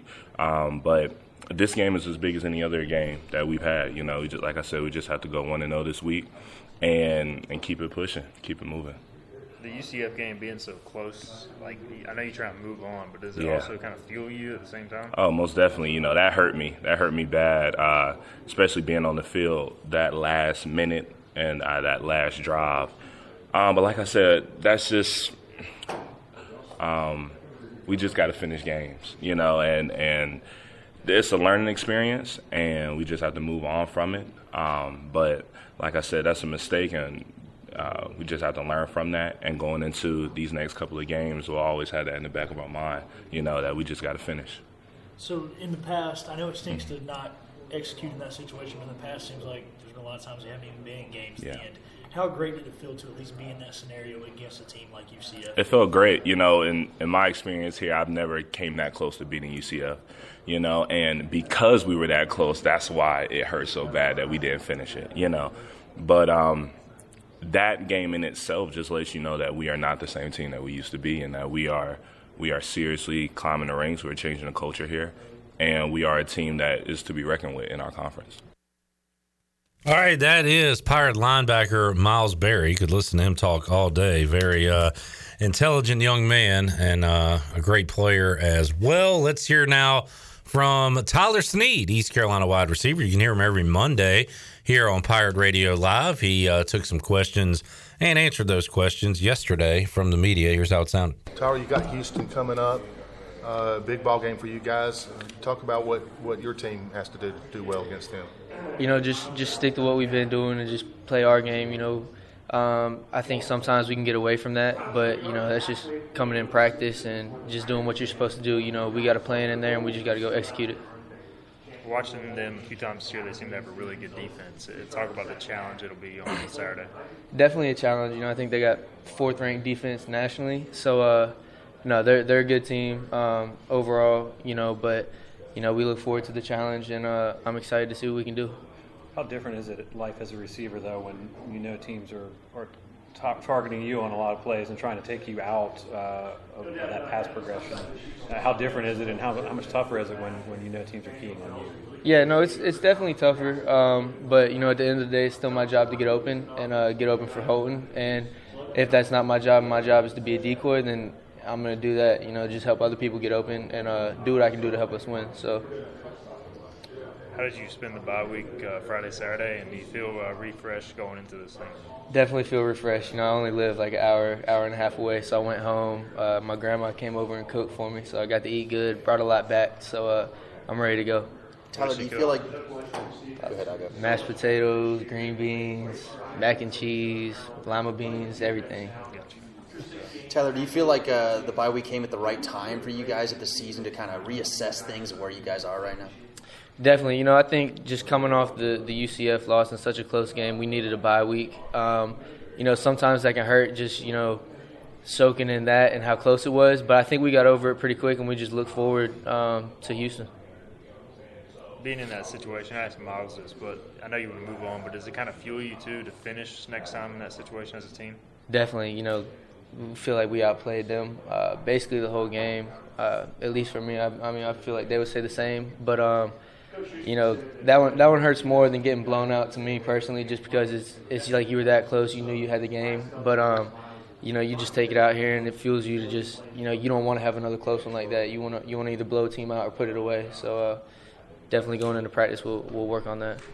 How close is this team to getting on a roll, a bit of a roll, and try to, you know, you won three in a row there for a while and Mhm. had it cooking pretty well and been close in all of these games. But how close do you feel this team is to uh, getting on a bit of a roll again? Yeah, no, I, I think we're right there. You know, I, I felt like in South Carolina, I felt like that gave us confidence, even though we didn't win. Um, just coming out the, the week after that, you know, at practice, I think that boosted our confidence. You know, that being an SEC team and us playing like that, and then we did win three straight, and then going into conference, uh, Tulane had a had a pretty big win, and then UCF like that, like we said, we, we felt like we had it. It was close, but um, just building on confidence. You know, this week is a huge week, especially because they're one of the top teams in the conference. So going in there away, if we, if we do get that win, the confidence will be boosted a lot, and hopefully that can spring us to a roll. What is it that makes this offense execute? Because sometimes you guys look like you can't be stopped, and Right. Sometimes you just start this close. I think it's. I, I really think it's just little things. You know, um, being on the same page and just executing. You know, I heard him say like doing your job. Um, just everybody's got a job to do, and you know, if one person might mess up, you know, if I make a, a wrong read or something, then uh, that could affect the whole play. So just everybody being on the same page and, and doing what they're supposed to do. I think we got to work on that in practice and uh, just just be on the same page, be better. what are you seeing in the receiving room? I feel like a couple guys have kind of stepped up Mhm. uh, the last couple games for Right. sure. Um, are you seeing kind of the group finding it? Oh yeah, I think you know Audie Omotosho. He he stepped up big in my in my opinion. He does it every day in practice. So you know it just translates over to the game and, and it's getting easier for him. Um, and then you know Josiah Hatfield and some of the younger guys. They're all, I mean, they're all doing great. They go out there and practice and they they practice hard and make plays in practice. So it all translates over. Coach was talking about how they got one of the best return guys in the country. Mhm. What does that put, does that put something on you to kind of match him to keep you guys in the right spots and, and field position wise? Yeah, no, he, he's definitely one of the best. You know, I, I've watched him. I'm sure you guys have seen some of his tape. But um, yeah, I mean, you know, it's going to be a field position battle. You know, with special teams, and uh, I just got to do my best to try and match him. Um, but it's it's like a challenge. You know, like their defense is, is a challenge, and I look forward to it. What's the chance of Grandma cooking for us? she she had she had place for 14 people, so I got all that back here. Um, me and my roommates are putting a dent in that. Wow. Let's stop by. It's all gone. oh yeah. If it works, you're gonna have to cook for you every week, man. Yeah, I would be fine with that. Tyler Sneed talking food and football this week uh, at over at um, the press conference on Tuesday. Coming up uh, later on today, make sure you're locked into uh, our social media sites and YouTube. You'll be able to watch Mike Houston's post practice uh, press conference, Mike Houston's post practice comments, also Donnie Kirkpatrick and Blake Harrell. Sometimes I need to slow down. You've had you've been having some tongue twisters. I lately. know, man. I'm a little off the game. There was something today. today. Oh, you said popcorning or something in the back in the. Uh, Speaking of popcorn, thanks for bringing us uh, a whole lot of popcorn that you spent an insane amount of money for. no, it, it was nothing. you, you're like broke the rest of the month. Ah, no, I'm fine, man. Okay, you're doing good. That's gonna be my dinner for the rest of the month. what you having tonight? Ah, Uh, a little corn. Yeah, maybe you should uh, find different ways to prepare popcorn. Maybe add it to an uh, and use it as pasta under your uh, spaghetti and meatball. Instead of spaghetti, you got popcorn. Good idea. Instead of rice and uh, I don't know, maybe you do a pot roast. Throw some uh, popcorn in there. Cool, neat idea. All right, we'll take a timeout. When we return, Chandler is gone full blown Hornet man today. The Hornets taking on Hornets, Hornets, Hornets. the Pacers tonight in the Spectrum Center. We will talk about the squad, the game, and the Eastern Conference, and more when we return on Pirate Radio Live. We're back with you after this.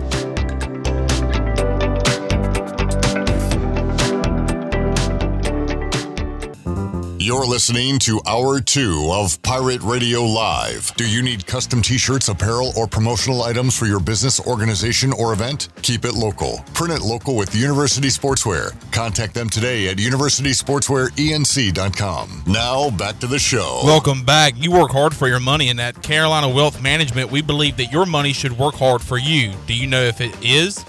To learn more about your investment portfolio, go to mycarolinawealth.com to schedule a free consultation. That's mycarolinawealth.com. Now let's head back into PRL. Here's your host, Clip Rock. Back with you on Pirate Radio Live. Now, um, Benjamin Albright, who is an NFL reporter in Denver. So we mentioned earlier that there, there's a lot of talk about a potential Tua, or excuse me, Deshaun Watson to Miami deal, and I don't know where that would leave Tua. You would uh, assume he would be involved in the deal, but if not, uh, he Benjamin Albright now says that Washington and Denver are. He's hearing some chatter about Uh-oh. possibility landing spots Uh-oh. for Tua. What What's your excitement level, one through ten, for Tua for a potential Deshaun Watson as a football teamer? You mean Tua? No, uh, yeah, Tua. Sorry. Um, around a Tua. All right. Let's see what Spencer Percy has to say about I mean, I'm kind of serious. I'm not that excited about Tua Yeah, that in Washington. That was a good joke too. Thanks, Chandler. And it's even better that you actually have I mean- on- at a two on the on the scale. I mean, a two and a half. A Tua and a half. Tua and a half. Uh yeah, I don't know about Tua. Um, I am not. I'm not. I, I don't think anything could get me excited unless I see Dan Snyder selling the team. That's the only thing at this point. See, it was two years ago. I said I wasn't going to follow him anymore until they fired Bruce Allen. They did that, and it got me back on board. They brought in Rivera. How long was your holdout? It was. uh It was weeks. It was several weeks where I didn't watch them, and didn't didn't care, didn't invest this little old heart of mine to the team. This little old heart of mine can't take much more. I got to say that, Chandler. But anyway, um, so yeah, I'm I'm out unless Dan Snyder sells the team. Uh, let's see. Uh, hey, because I got another team to root for, Chandler. The Hornets. The Hornets, Charlotte Hornets, Hornets, are back tonight. Uh, they'll take on the Indiana Pacers. Let's talk some Hornets hoops now with Spencer Percy from the Buzz Beat podcast. He joins us on the Fixed NC Live line. Spencer, uh, happy game day to you. How you doing, man? Doing great. Uh, great to have the NBA back. And could have an, an interesting Hornet season uh, upon us here. Some high hopes, though. Yeah, well, interesting. Uh, could go a number of different ways, and uh, pretty interesting last week the way the Hornets finished off the preseason, getting blown out. Spencer, do you? I mean, d- does that mean anything heading into this season opener in this season? Is it just a kind of a, a weird night, or is it something to be concerned about? Yeah, I don't, I don't really think uh, too much to be concerned about. Of course, you know, when you lose by 70, that's uh, it's hard not to notice, right? Just just throw it away. But you know, no Miles, Lamelo played basically a quarter. No Gordon Hayward. Uh, you know, this team was was down really four of its best five players. So I wouldn't put a lot of stock into that game. Um, now, what it probably does tell us is that the bench is going to struggle this year. I think we probably already knew that, that the bench was going to be short on shooting. Um, it's going to depend a lot on James Bouknight. You know, deep rotational players like Jalen McDaniels did not look good at all in the preseason. So I, I wouldn't say it's it's not nothing, but it's nothing I would be concerned about. Uh, assuming general health for Charlotte this year, that group that you saw in the last preseason game is most of those guys aren't really going to see the floor much this season. Spencer Percy joining us, Buzzbeat Podcast. The Hornets had a dramatic collapse towards the end of the regular season, and of course, that put them in a bad position in the play-in game. They lost that, and uh, and that was it for last season. So, uh, one of the big reasons for that, Gordon Hayward, of course, not playing at the end of last year. How's the the health of this this core group the Hornets have heading into the season? Spencer, are all the weapons available to start the season?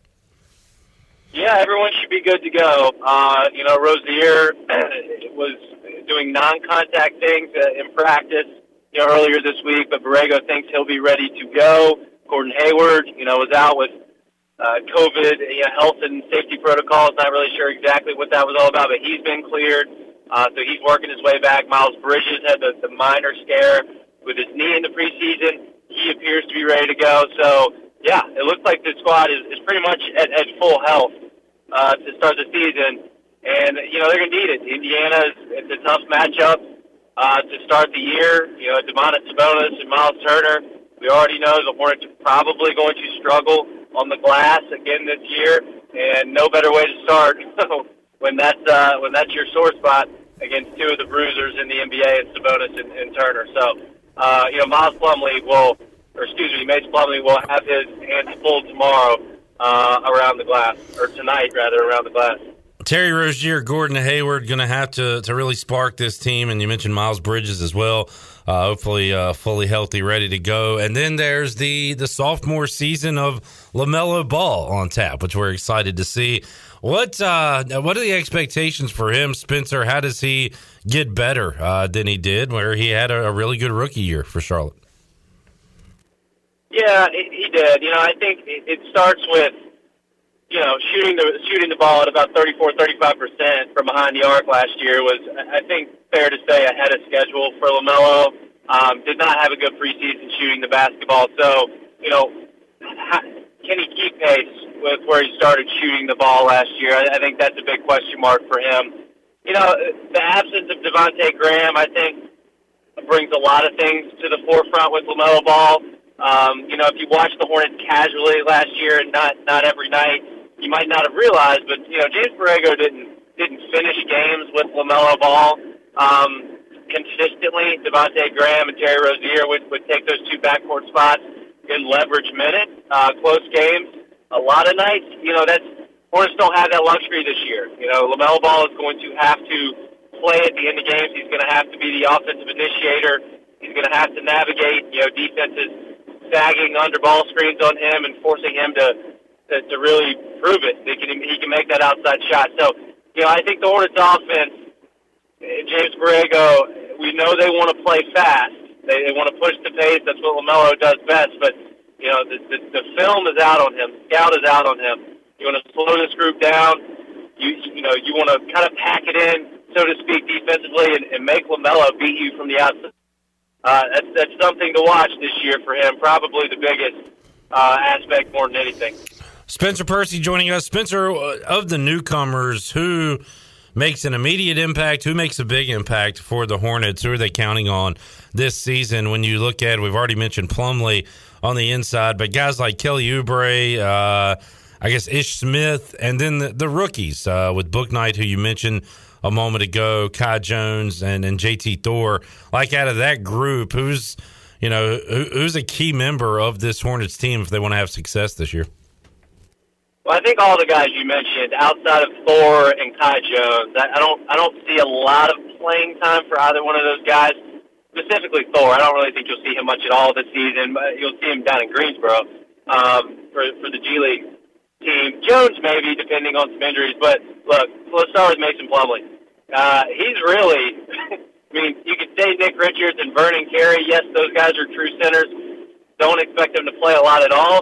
So Mason Plumlee has got to play pretty big uh, minutes for Charlotte in the middle this year. Now he hasn't, you know, traditionally he's been available. He's not been an injury-riddled player, which the Hornets had to deal with for Co- with Cody Zeller for so long. So you know, availability might be, uh, you know, Mason Plumlee's greatest attribute. You know, what he brings to the team, we'll see. Good passer, uh, average defender, but again, availability, not having to give those minutes to Bismack Biyombo. Um, uh, you know, I think the rookie Bouknight, he's got to kind of play that Malik Monk role. Uh, he's going to have to come off the bench. He might have to play some spot, you know, ball handling moments, um, depending on how Ish Smith is, is going along on a night to night basis. I mean, Bouknight's going to have to score off the bench for this group. Uh, again, it, it's uh, it is a very thin bench from an offensive perspective. I think Bouknight will have to fill the role there. You know, Ish Smith, he's a 33 year old veteran point guard.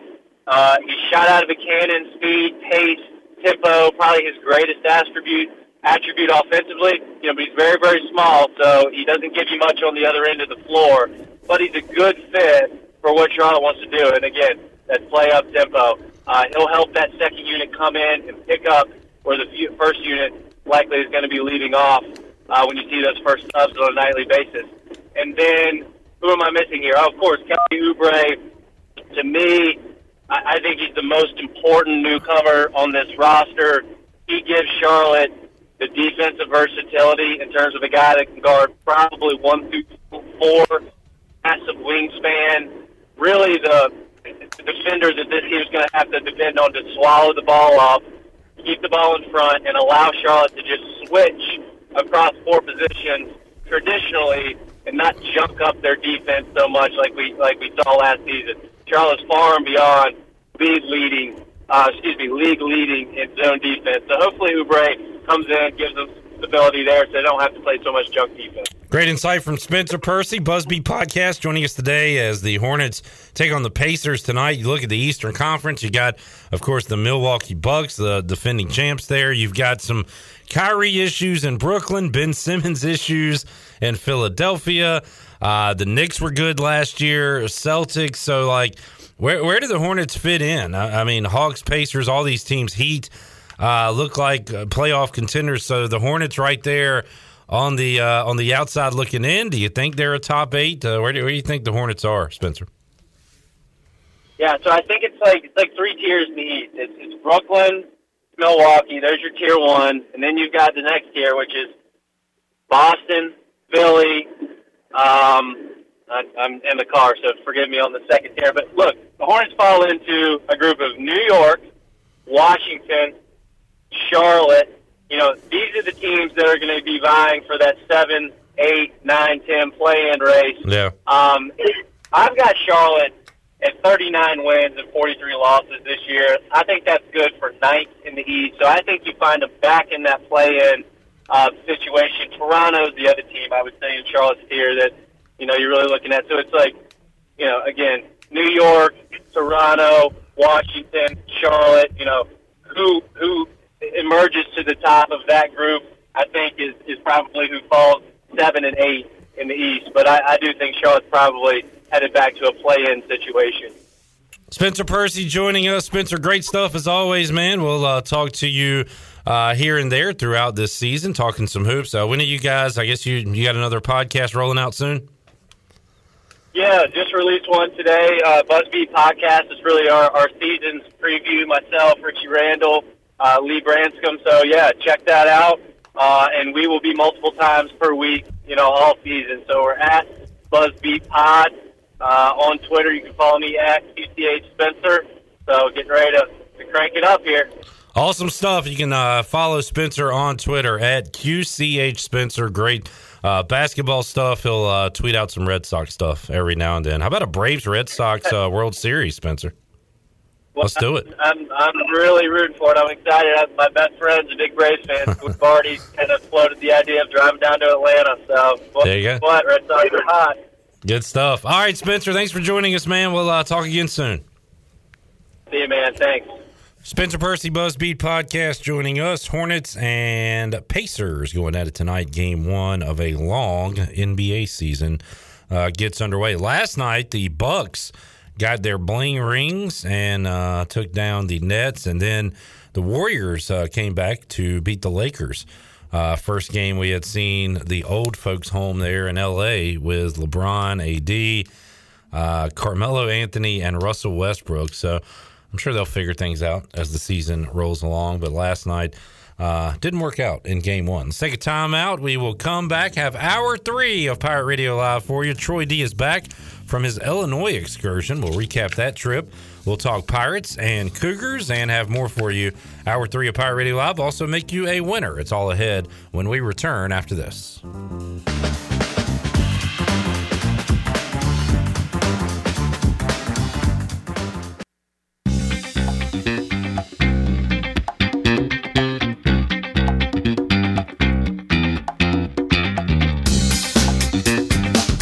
You're listening to Hour 3 of Pirate Radio Live. This hour of PRL is brought to you by Bud Light, reminding pirate fans to stay in the game and drink responsibly. Bud Light, the official beer of the ECU Pirates, and proudly distributed by Carolina Eagle Distributing since 1989. Now, back to the show. Welcome back. Eastern North Carolina's choice for window tinting, signs, graphics, wraps, graphic design, and more is Signs and Tint. Be sure to stop by their office at 801 Staten Road in Greenville, or you can book an appointment online at signsandtint.com. Now let's head back into Pirate Radio Live. Here's your host, Clip Broad. Alrighty, hour three of this Wednesday edition of Pirate Radio Live. Usually it's Bryce Williams time. We talk to Bryce Tuesday. He'll rejoin us next Wednesday. It is Troy D time here in the Pirate Radio studios as he is back. Good to see you, Clip. And ready to roll. I'm all messed up. You know how when you miss a Monday, it gets you, and then your Tuesday becomes your Monday. The whole week. The whole week's Yeah. messed up. So I'm like, I don't even know what day. Like, and then I was like, is today Thursday? Because then it like it's been a lot in like two days. Especially with you, you uh sometimes time mystifies you, Troy. Yeah. So can you believe we only have one week of October left? No, I haven't even thought about it. I hadn't looked that far ahead. I'm just trying to get through this week, Clip. I'm I don't wanna blow your mind. I'm literally taking it a week at a time because I don't even know what day it is this week. So I don't want to worry about next week. We'll worry about that. But is next week the last week of October? It is the last full Damn, week are you of serious? October. How Halloween will be that uh not this Sunday, but the following Sunday. That is mind blowing for real. Your mind has been blown. Like, and then and then we're in November. It's the holidays. You know that goes quick. And then you have like that non week of Thanksgiving because Thanksgiving's that Thursday. Then we got a game that Friday. Is Thanksgiving on a Thursday this year? It is. They Okay. decided to do it on Thursday again right. this year. And then so that work week going into Thanksgiving is kind of a sloppy week anyway. Yeah. You know, everyone's half assing it that week, a holiday week. You're right. And then you're in December, and then you're going to half ass it the week of Christmas through New Year's. So there's really only three weeks of December. This year's gone, buddy. It's over. Gone. Yep. If you wanted, if you did not get started on your resolutions, You might as well just punt until 2022. Hundred percent. All right. Uh, That's why I'm working out for next summer now. You're getting your uh, your work in Yeah, now. I'm getting my work in now for summer of 2022. Good to hear. Good to hear. How are you handling the uh, darkness and all that? Uh, very actually, it's very disturbing and upsetting to me that it's getting dark so early now, and the time hasn't even changed yet. I'm dreading the time change, which is coming up sometime soon. I think first week in November. But without the time change, it's already getting dark early. Very early. And I am not a fan. I think it's terrible, and I told you that I think something should be done about this. Like we do away with daylight savings time. Because it's only going to get worse once we switch clocks. yeah. fall back. In a month, it'll be dark right now. Right. Be awful. All right. need, Yeah, I hate it too. be in a full blown depression by then, Clip. You get your uh, light box I back know. out, I'm gonna need one of these just in my face all the time. All right. I feel that way every day now. so. Yeah. All right. Uh, Troy, we'll talk about your, uh, I want to talk about your Illinois trip. Yeah, interesting trip. Well, uh, we'll, let's start with the Pirates. How you feeling? So let me get this straight first. Are you going to be here Friday? Yeah, I'll be here Friday, I believe, in the five o'clock hour, right? Or three o'clock. Well, no, Friday at three. Friday at three with Yes. Rick Smith. Yes, I'll be here Friday at three with Rick Smith, and uh, I'll go over my feelings then for Pirate football. For the game. For the against Houston, game. Yeah. Yes. But uh, have you taken a look A lot, at a lot of Houston, East Carolina tie ins, by the way. That's right. We're going to Houston. We have a coach named Houston. We have a social media director named Houston. Houston McCullough will be on the trip. Yeah. Their stadium is named TDECU. It's crazy. A lot of Hey, weird, local politics, stuff. It is local politics. A lot of conspiracies going on about Well, all this. There is some facts to that. Where's Shirley when you need it? Ah, Chandler not Mm. ready to roll on that one. That's all right, Chandler. I That's threw you a He's- he- curveball.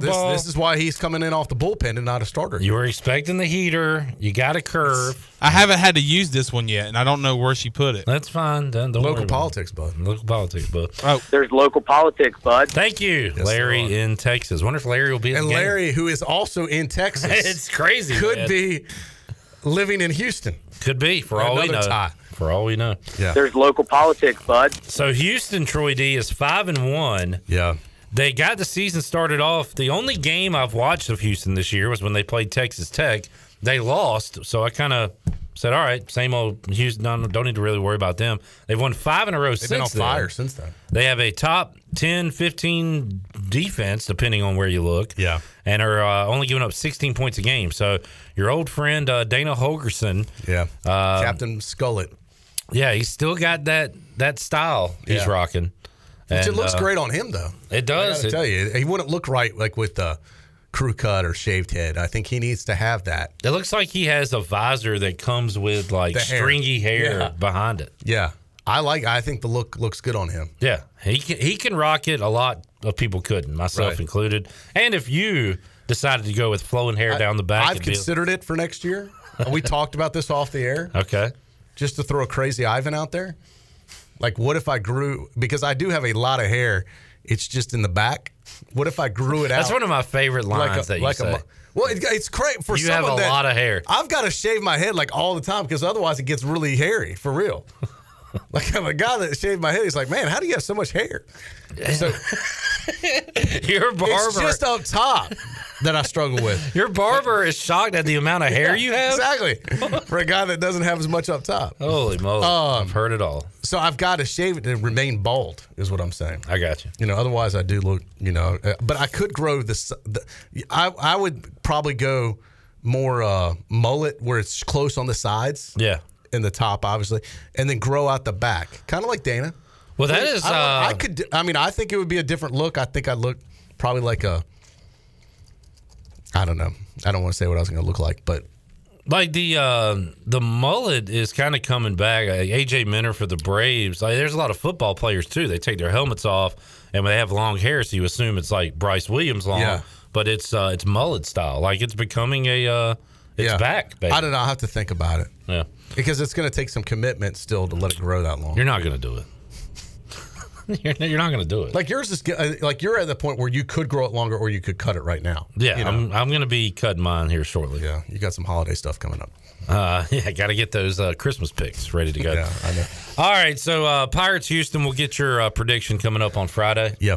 Or you know, sometimes these things come to you uh, in the evening, Yeah, in the they do. morning. They you do. can put it out on I- social I'm media. Not, um, I'm not saying that things going to change. I'm I'm very worried and concerned right now.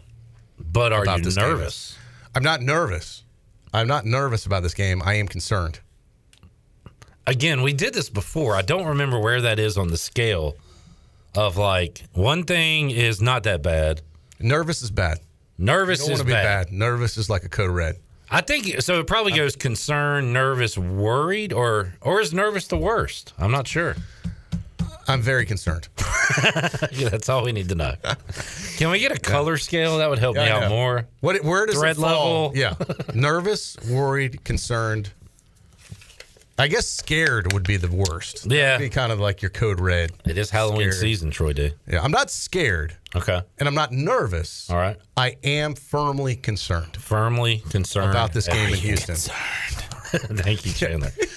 um, Pirates coming off a bye week, but so Yes. is Houston, Troy. That's kind of a rare where you get two teams off the bye. Man, we like don't get. I was talking to Coach Houston about this. It was like, man, first of all, it would be great if Houston had a play, and they, you know, exactly they get the benefit of bye week too. Also, Jeff Charles pointed out they played the previous like Thursday. They actually got more rest than I know. ECU got. And then he said it would be nice if we could play the Thursday night game coming off a bye week.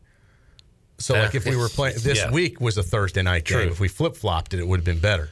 Yep. But you know, again, coach is always thinking like that. That hey, this would have been better if we could have done that. But it is what it is. It is You know, what the schedule is. the schedule. Pirates uh, three and three heading into the second half of the season. Troy D with a, a lot left in front of them. Not going to uh, have Houston on the schedule much longer, though. That's right. So, oh, I want to. Yeah, I wanted enjoy, to get your enjoy this one while you can. And uh, you get people asking like, so what's your take on conference realignment? And I, I don't talk about it a lot on the show just because I didn't think it would end up being a positive for East Carolina. At the end of the day, I really don't care. Um, I get the the money aspect of it and everything for the university and, and all that, but we're going to play whoever's on the schedule. I'm fine. I'll be here on the Bud Light pregame tailgate, whether it's Houston or whether it's UTSA. Right.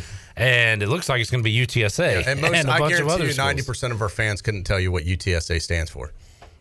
I would hope they could. Ninety percent of the fans. All right, eighty percent couldn't tell you what UTSA stands for. Well, they could potentially. Uh, should we ask the interns? Yeah, Yeah, yeah. Jalen, Jalen, get the mic in. UTSA. You're a What college? What does UTSA stand young for? Young college student in sports. What does UTSA stand for? I have no Exactly. Thank you. the, uh, the defense refs. Preston, would you like to take a guess? She's shaking her head no. Do you want to come up to the microphone? No, she's. All right. There's 0 and I'm 2. gonna start out with university something. Th- All right. All right. There we all go. right. We got a little. We got a little something going here. Clip after further review 95% of our fans don't know what UTSA stands I for. am, I am really disappointed in uh, young Jalen here Yeah. today. Uh, Uh, but we need to talk about the conference stuff. do you know what it stands for? University of Texas San Antonio is my guess. Oh man, the That is- hesitation really had Yeah. me. And I'm guessing. I was like, oh I no. think that's what I was going to say after further review, ninety nine percent. Yeah. I I'm, mean, it's nine, I'm 90% sure that's right. It's not like they're a top twenty-five team. Are they? They are. Oh, wow. They're did- six and zero in the top twenty-five, all right, man, now, I did not know that. and their nickname is. the Roadrunners. That is correct. Correct. Well done, Troy. D. Yeah. Nice. I did not know. I didn't. I heard you talking about them in the top 20. I was like, I, and I was like, ah, they must be talking about someone else. I did not. I haven't looked at the top 20 lately. I've just kind of top 25. It's going to be a tough leg. Pirates still left out, Troy. Troy hasn't looked since 2014, the last time we were in it. Yeah. Top 25 is dead to him. Yep. So Good point. All right, so uh, we'll get into that as well and your Illinois trip. Let's take a timeout, uh, Chandler. We'll come back. We'll uh, get all that. We'll also make you a winner at the end of next segment. We'll open up the booty bag. Did Shirley leave you in charge of the booty bag today? Yeah, You are prepared? What are we I- giving away? Do you know yet? I do know, but we'll save it. all right, sounds good.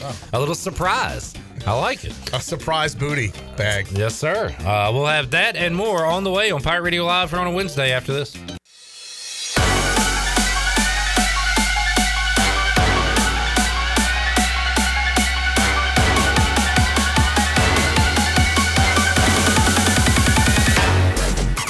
You're listening to Hour 3 of Pirate Radio Live. This hour of PRL is brought to you by Bud Light, reminding Pirate fans to stay in the game and drink responsibly. Bud Light, the official beer of the ECU Pirates, and proudly distributed by Carolina Eagle Distributing since 1989. Now, back to the show. Welcome back for the latest breaking news, interesting stories, and awesome contests that can make you a winner. Be sure to follow Pirate Radio on our social media on Facebook, Twitter, and Instagram at PR927FM. Join the close to 50,000 followers today at PR927FM. Now let's head back into Pirate Radio Live.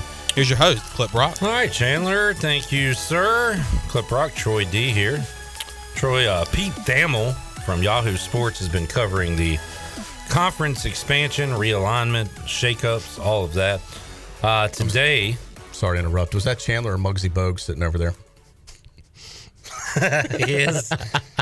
Hey, I'm just glad he I haven't seen so much Hornets gear in my life. I know. I'm glad he They knows the name of a at- Hornet. They don't sell much that, that much Hornets gear in the pro store. Now Chandler wasn't alive when Muggsy played, but that was a good pull there, Troy. that was a good one. that was a good one. it's Hornets game day, baby. Hornets and Pacers. All right. I respect your fandom. Yeah, looking good. Looking very teal and purple over there. All right. Sorry. You were talking about uh, Pete. Pete. Thamel. Thamel. Uh, he said earlier today the six Conference USA schools Oh, what does he know? headed to the American received their formal invitations and term sheets this morning. Term sheets? Did I'm more I, I like the formal invitation. Did uh Mike Aresco use calligraphy pen and they look all nice and neat? Uh, on behalf of the American Well, Athletic we Conference, we would like to extend the warmest of welcomes We really love Texas San Antonio. to uh, our newest members and newest Power Six conference members. The AAC Board of Directors needs to rubber stamp this. That would be the final step in the American adding Rice. Boy, as Ron Burgundy would say, this escalated quickly. UTSA, North Texas, wow. UAB, FAU, and Charlotte. And if you had that on your betting card, you're a winner on the parlay. I mean, this is uh no one I know had those teams. Very underwhelming. No, seriously, maybe one or two, but no one I was talking to around here had those teams or necessarily was hoping for those teams. Now, the from what I've read, I mean, it does sound like adding these markets, which is still stupid to me because nobody in Dallas cares about Rice, correct? Or you know, nobody in It's all about streaming wherever it is. anyway, it Houston. seems like. yeah. So uh, it's all dumb to me, but fans does the apparently school have? Who cares what city they're in? the deal that the Americans locked into with ESPN for the existing members will stay the same. Like ECU won't lose any. But who's saying that, by the way? I, I keep hearing that question. and reading that, and I here's my question, not to you, but just to anyone. Who is coming out and saying, "Oh, the money's there"? Who said the money's the same? I haven't question. seen that reported by Mike Aresco or anyone official with the conference. Have mm-hmm. you? I haven't heard anything from Mike Aresco. No, I've seen it internet posters and people on Facebook saying the money stays the same. Hey, and I hope it does. But where are these people getting this information from? if they are, it's only from some media report or they're making it up. Nobody officially has said the money's the same. All right. And these contracts can be renegotiated. Who the hell knows what the money's going to be? I call hogwash on this. I was trying to be at least a little bit positive about it. No, and I hope it does stay the same. Mm. but I keep reading. I brought that up at lunch today. I'm like, all these people, well, the money's the same. Who says? Says who? No one official was saying the money's the same. Were you yelling at the lunch table? Yes, I was. Says who? Those guys are in a big argument. Wonder The whole it's about. restaurant, It's like, how looks I over. Talk sometimes. I'm just a loud talker. It's about the AAC expansion. Um, also, uh, so going beyond this, so what's going to happen to Conference USA? Not that See, I care. think this is part of the deal by maybe ESPN is to implode Conference USA to have one less conference to mess around with, where half the conference comes to the American, the other half goes to the MAC or uh, Big. What is it? What is the one? Sunbelt. Sunbelt. Sunbelt. That was the one I was thinking of. Where you have one less conference. All right. Well, Pete Thamel says the Sun Belt is examining expansion. The league is considering adding up to four schools. Uh, that could be Southern Miss, Marshall, Old Dominion, and James Madison. So then, then you would basically finish off Conference USA. Conference USA has reached out, reportedly, according to Pete Thamel, to James Madison and Liberty. And he says that would be a stabilizing factor for Marshall to stay, and, and ODU as well. And also in negotiations with Rose High School and DH Conley. So yeah, all this is. Uh, But I mean, it, it, it is a trickle down effect. Yeah. You know, it's eat or be eaten. The American has had a big bite taken out of it, and now it's time for the American to eat. Now, you may not like the taste of these teams. And the meal got a lot worse. And you may not like what they're serving, but you're going to be eating it. It's a whole lot of Texas toast. Yeah. Because a lot of these schools are. You may not like it, but that's what you're getting, buddy. Yeah. But I- I'll say this, Clip. First of all, a few people I've talked to, they're like, well, why don't we just go independent? First of all, that is a zero sum game. That is a no go. I don't care how bad the American gets, it's better than being an independent.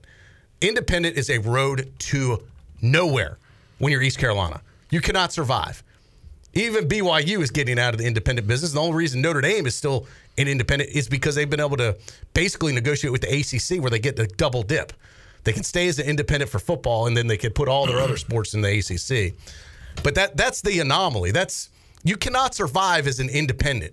There's a reason no one else is an independent. So take that off the table. Stop with the independent crap talk, okay? But Jay says the money is the same. I'm talking about the independent. He says if you go independent, the money's the same. He might be talking about something else. He might be talking about going independent. All right. So that's number one. Number two, I talked to some big money donors, and they were like, look, this was like a year ago. He said, we, maybe we just can't compete in the AAC. Compete. We should dip down to the CUSA or be more competitive. I said, hold on a second. First of all, you don't want to step back. And that, that, that feels like a failure right there. And I said, just hold your horses because you might get your wish. Because instead of stepping back, just stay where you are. Yeah. And the conference may end up being a diluted, watered down version of the American, which will turn into kind of half American, half Conference USA anyway. And you might get your wish without having to go anywhere. Yeah. Which is exactly what's happened now. So those people that thought we can't compete in the AAC and that it was too hard and it was just not set up for us. Now they're, as I said, it kind of played out exactly how I thought it would. Where if this shakeout happens, that basically the American is turning into a glorified, fancier, nicer Conference USA. We had the original Conference USA in the late 90s, 2000s, and then it went to Conference USA 2.0 once that's got rated by the ACC, Big 12, you know, Right. whoever. And now we are, we went to the American. Now we're Well, back we were technically to, invited to the Big East. We were in the Big East for a weekend. Yeah, it counts. and now we're going to Conference USA 3.0, it appears. Correct. Which is a lot like oh. 2.0. But I do think, and uh, look, as we joke about local politics, there is a lot of politics involved in this. It's local politics, bud. Chandler. A lot of politics involved. There's these. local politics, bud. There's national politics involved too. And look, the, you have no idea what's going on. What Mike Aresco is being told by ESPN as he tries to salvage this thing. And hey, if you do this, this we will will help with the money here. Now, I think there's going to be exit fees that are going to be paid by the schools leaving, which will hopefully benefit schools like East Carolina that remain. Uh, there's going to be fees that are paid to join the conference. I remember when East Carolina had to join the American, it was in the millions of dollars that the Pirates had to pony up as They have like pay it over time. Yeah, they did. They had to finance it. Yeah. It's like getting a car. Yep. We couldn't afford it all at once, but we got some good interest rates. What's the down payment to get into the Big 12? And, And then, I heard that as an excuse from the old regime that there were reasons we couldn't do certain things because we were having to pay so much money to the conference for the entrance fees. But these new schools that are coming in will have to pay the money. Well, that money should go to the the teams that stay. So there will be a how they break that up. That's a Mike Aresco question and what they end up doing with it. But you're also going to 14 teams, so whatever money you do get is going to be split by a lot more teams than what's in the American right now. Yeah. So if the money stays the same, as all these people like to say, isn't it going to get cut up multiple ways? well, that, that's you know the, what So I read, and you may I don't your know payout who may not stay the from, same. But it said the existing schools would get the same, Maybe and for, the new for a certain amount of time. But Maybe. all these negotiations can be, all these contracts can be renegotiated. I don't think there's anything written in stone now when all these schools change. There's outs in these contracts of how they can renegotiate with ESPN and the money. And I'm just saying, I don't believe that, oh, everything stays the same. I do think there'll be a period where maybe East Carolina will be getting more money than these new schools that are coming in. that are you know the the freshmen, so to speak. Jay So- asking, did uh, Morgan Ayers negotiate this conference realignment? You We're still working on that. How far to Can, the I top? cannot comment. I cannot comment on that. All right. No comment. There's local politics, bud. Do you think once this new conference is uh, intact, Troy, will Morgan still do a show on Pirate Radio? I cannot comment on that. okay, all right. There's local politics, bud. Uh, this is all I don't I don't know. Once again, But just it- look, just win games. Here's my just, thing. just win. On the I'm field. just glad the American is the conference that's going to be sticking around because you could be in Conference USA that's imploding right around now. you. Yeah, So we could be Southern Miss and not be stuck without a home. yeah. I mean, we were, we're very we were very close to that. So, and we can all debate on what would have been the best teams to add, and I, I don't know. I you know, I'm not that excited about where we're going. But what? Hey, look, if we could win. now, here's the other thing: just because it's watered down doesn't guarantee East Carolina's going to beat these teams. You know, I mean, Yeah. you could be adding some of these teams. I don't could, think anybody. Yeah, uh, yeah. I mean, last time I checked, we we struggle to compete against App right now, and they're in a lesser conference than the American. A lot of people thought App should be a part of this deal. I would have loved to seen App and Coastal, just because I think that would have been good for us on a regional basis. It would have been they would have been good, good football games for one, but also basketball and baseball as well. I think it would have been great across the board for the sports. Not that those matter to these decisions. Just an expensive league to stay in. I mean, it but to play just- North Texas in basketball and to play UTSA in baseball, I know. And who cares about that? I know. But it's East Carolina, so we'll be watching the Pirates. no but if we matter who it win, like, like- as you said, UTSA is a top twenty-five program. I don't give a damn what conference we're in if we can win and be a top twenty-five team again. Yeah, great. Sign I'd love up. to be in a crappy conference with a top twenty-five program. Sign me up. We might be there soon. Yeah. All right, uh, Chandler, we need to open up the Pirate Radio booty bag right now and reward the listeners for listening to this awesome program. And you're going to do that right now. Booty, booty, booty, booty, booty everywhere. Booty, booty, booty, booty, booty everywhere. All right, 317 1250. Chandler, what are we giving away? We're going to give away a $25 gift card to E&S Hemp Company. Sounds uh-huh. good. I do agree with Jay Searles stating this on Facebook Live. I didn't get a chance to talk about this. He's right on the money about this. When all this conference stuff realigns and we have to take all these new members, so we need our conference to change their stance on non-qualifiers. A hundred percent. Yeah. We, look, the game has changed. We don't have to be on the same rules as the ACC. Screw the ACC and the SEC. Let's take whoever we need to take. That's why these schools in the Sun Belt and conference, some of them are having big success because they can take non-qualifiers. They need to eliminate that rule in the American. 100% on board. It will be the first question I ask Mike Aresco next time we get him on. All right, 317 1250. Well, we'll do uh, caller 10. 317 Caller number 1250. 10, yep. $25 gift card to ENS Hemp Company. We'll be back with more Pirate Radio Live after this.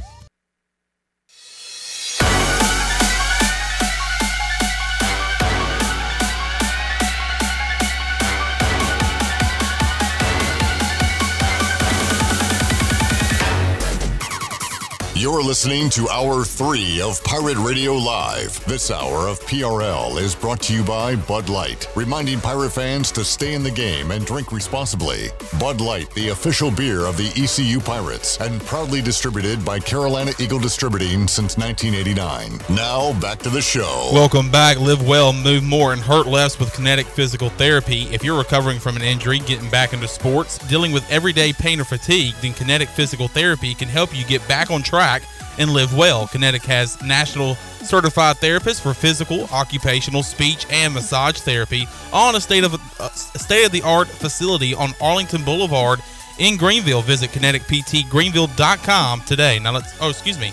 Congratulations to Jay Searles of Green uh, of Winterville, the winner of a $25 gift card to ENS Hemp Company. Are you one who has been waiting before trying CBD?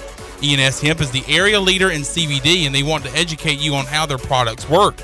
Get relief from stress, anxiety, fatigue, pain, and PTSD today at ENS Hemp on Fire Tower Road near Sam Jones Barbecue or online at eshempcompany.com. Now let's head back into Pirate Radio Live. Here's your host, Clip Rock. All right, back with you on Pirate Radio Live on a Wednesday. Clip Rock, Troy D here with you.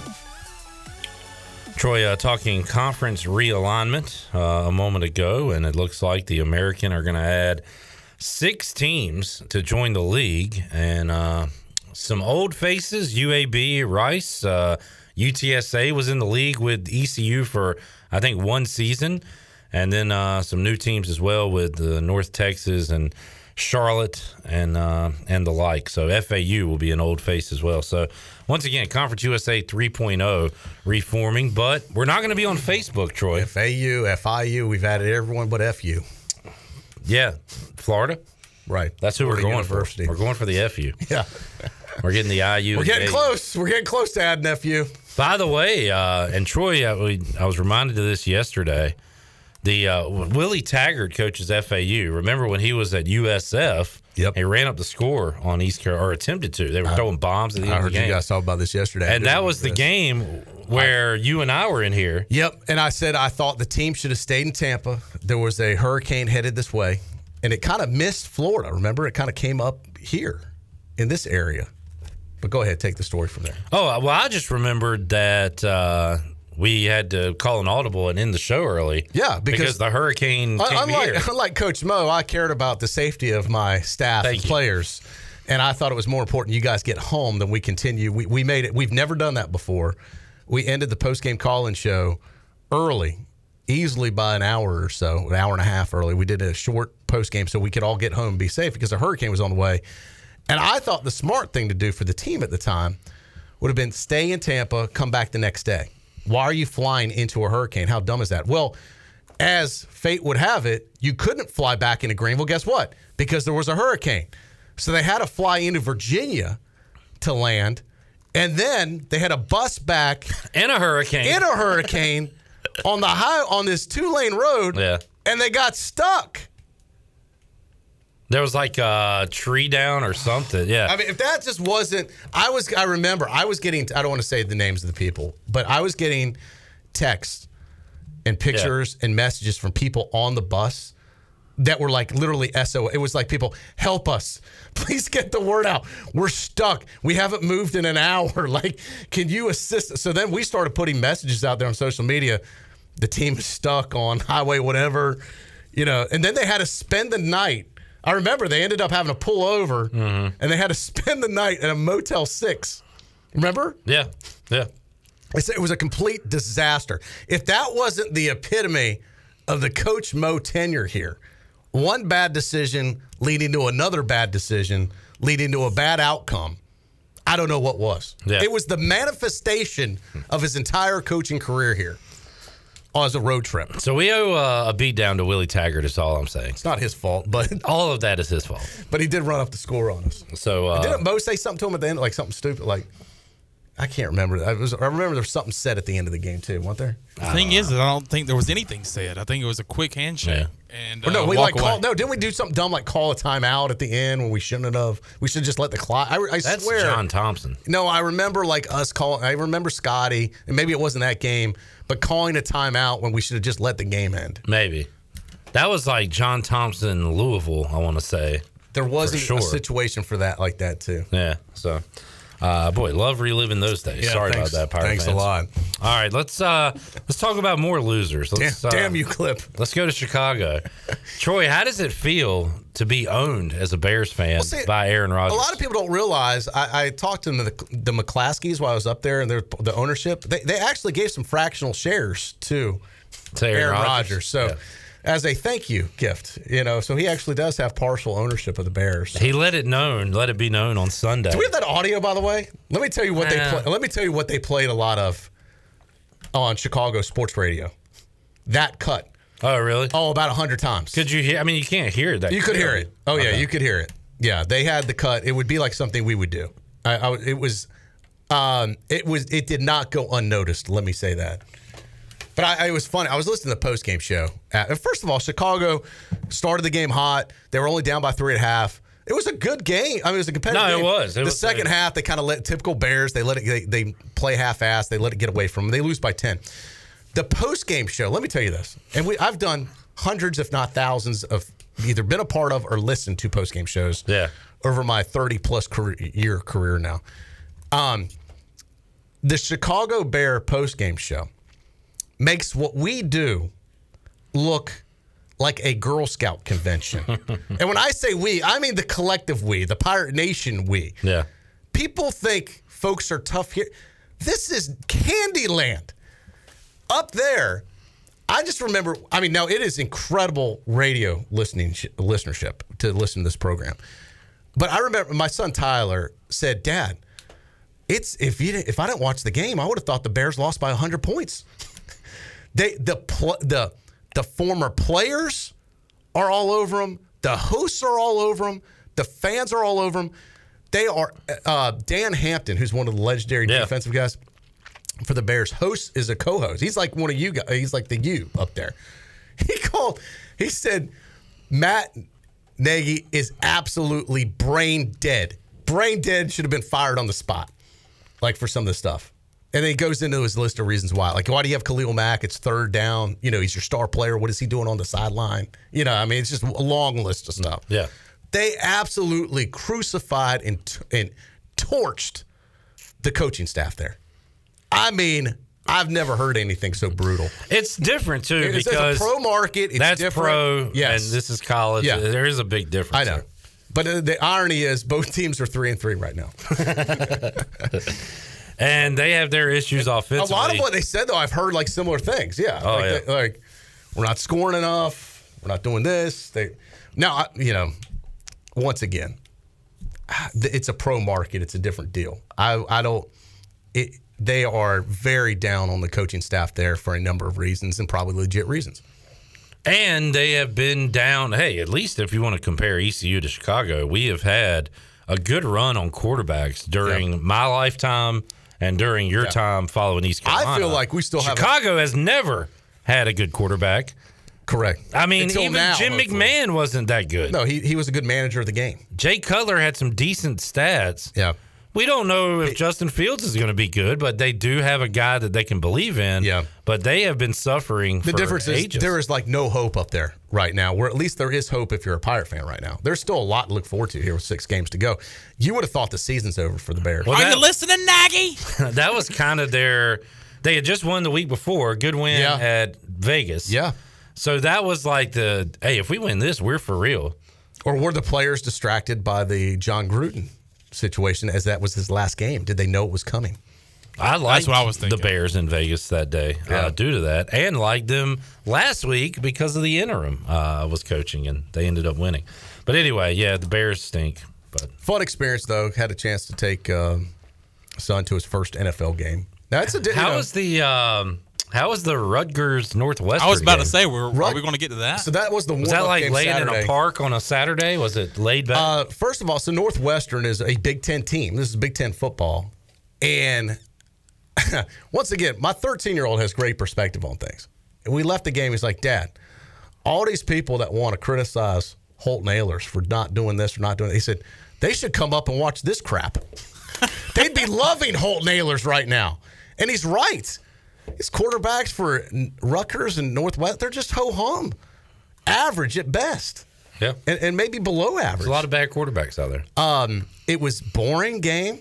It was typical Big Ten, just kind of not a lot of flash, somewhat low scoring. Did Northwestern end up winning? They did. Yeah, they, won. ended up was their- winning the game. But this, what what kind of I was surprised about because I, you know, it's in Evanston, which is a very nice part of the suburbs of Chicago. The stadium is an absolute dump. Really? Yes, I was shocked at how dumpy this and old the stadium was. It makes Dowdy-Ficklen look like the Taj Mahal.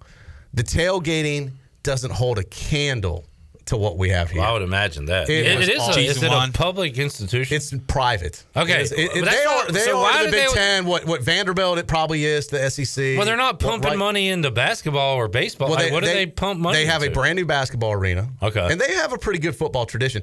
Now, I've been told that the person that donated the money, like the Ryan Field, it's named after the Ryan family, they have now donated enough money. They're going to rebuild the stadium after this season. So it desperately needs it. I think they're going to pretty much implode it and just rebuild it in that same spot. I don't even know if they're going to be able to play there next year.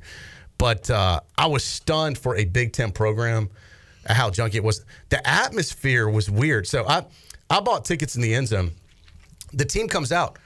I joked with uh, my kids and, and my nephew. I said, you know, a lot of people would just buy you a ticket, a seat to the game.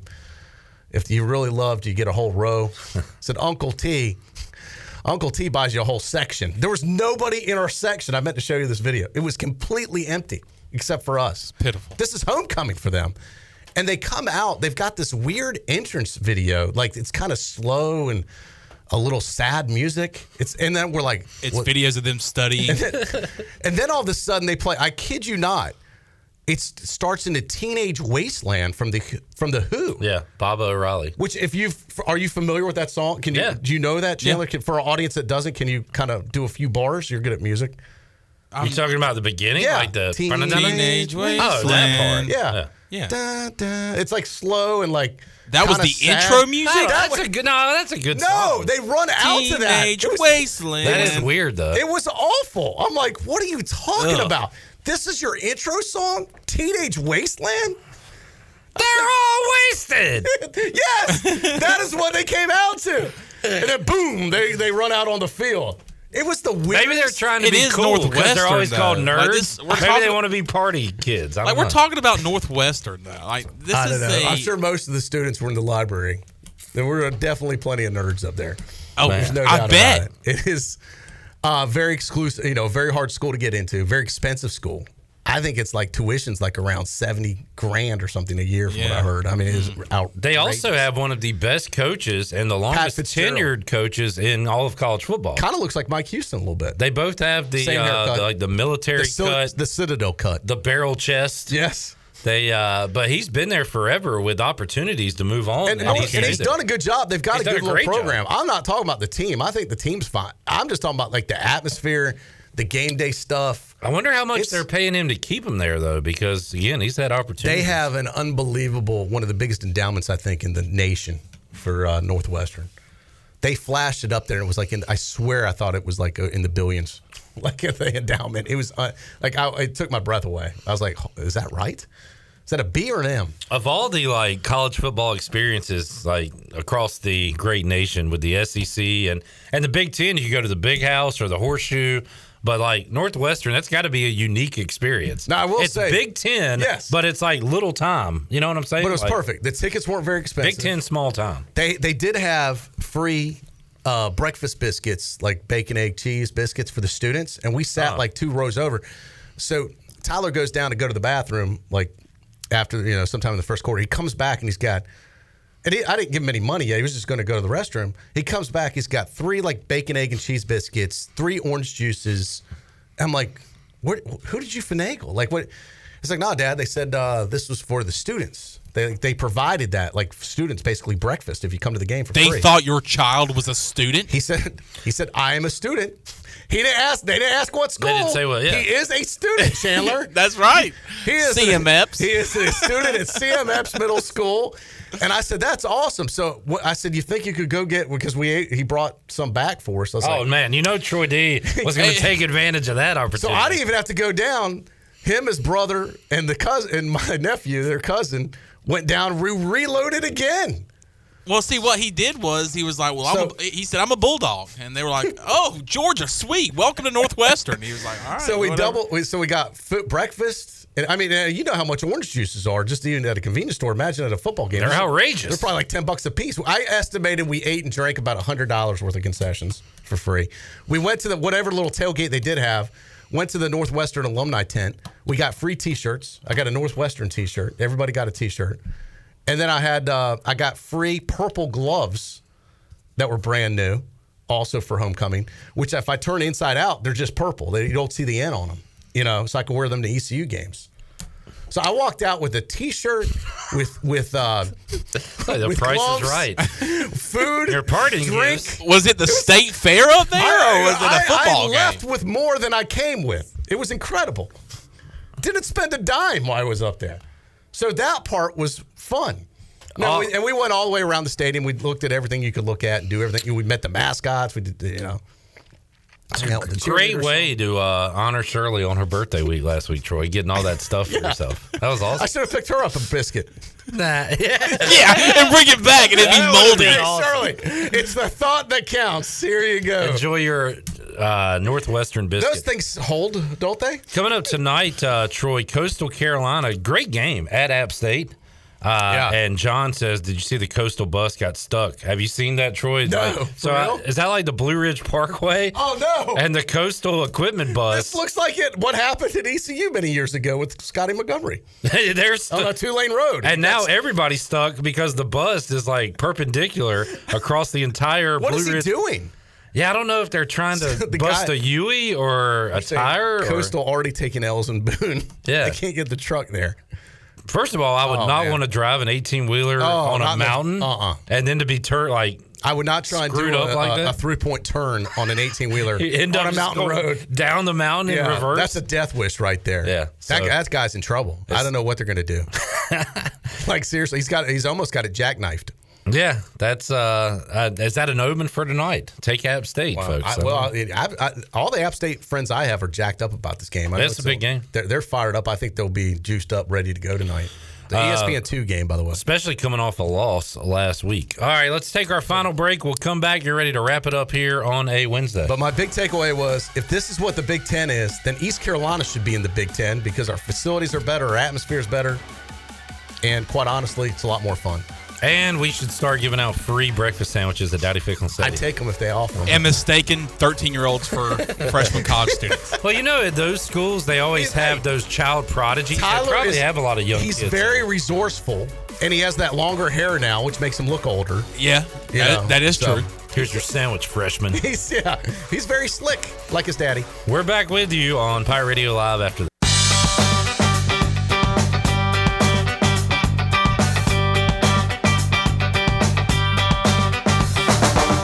You're listening to Hour 3 of Pirate Radio Live. This hour of PRL is brought to you by Bud Light, reminding pirate fans to stay in the game and drink responsibly. Bud Light, the official beer of the ECU Pirates, and proudly distributed by Carolina Eagle Distributing since 1989. Now, back to the show. Welcome back. Did you miss the show on Pirate Radio? Listen to all of Pirate Radio's archive local programming by subscribing to us on Apple Podcasts, SoundCloud, or Spotify. Subscribe today by going to the podcast app on your iPhone or Apple device and search for Pirate Radio Audio Archives. Now let's head back into PRL. Here's your host, Clip Rock. All right, about to wrap it up on a Wednesday. Clip Rock, Troy D. Troy, we'll see you again on Friday. Yeah, I gotta make sure I keep my calendar straight because I'm screwed up on days. Wednesday, Thursday, Friday. Right. Uh, look forward to it. That'll be a lot of fun. Coach Rick Smith will be here too. Mm-hmm. Um, had a great flight up to Chicago, by the way. It was beautiful weather up there. Was on one of those fancy American planes that has the entertainment system on each seat. And I was able to catch up on some movies. I haven't watched movies in a while. I was able to, they had uh, part of their classics. Caddyshack was Oh, wow. provided by the good folks at American Airlines. Watch, man, I got to tell you, I've probably seen it 50 times. Still outstanding. So I watched Caddyshack going up. Great sports movie. If you've never watched it, highly recommend it, even if you don't like golf. And then coming back, it was a sci fi thriller, a throwback to the 80s. Can you name it? Sci-fi thriller 80s. Richard Dreyfuss, my uncle, was in it. Oh, Jaws? No, it was a uh, sci-fi. I don't know. Just tell me. Close Encounters of the Third Kind. Never seen it. Oh, you got to do yourself a favor, folks. If you've never seen another movie that stands the test of time, it's about. You've never seen it? Do you know what it's about? Aliens? Yes. No. Close, I've heard of it. Close Encounters of the Third Kind. Find it, rent it, go to your local blockbuster. do whatever you got to do. You really do live in the know, 80s, kidding. 90s. Download it, kids. But uh awesome movie. Check it out. Close Encounters of the Third Time. There's Troy D's tip for today. All right, Troy D's movie recommendation 35 year old movie on today's It's Pirate still Live. relevant. I'm telling you. All right. Uh, good stuff. We'll talk to you uh, Friday. Look forward to it. We'll talk to all the rest of you on Thursday, 3 o'clock, for an all new edition of Pirate Radio Live. Kevin Monroe, Touchdown, Tony Collins, and a lot more coming up on Thursday. We'll see you then. So long, everybody.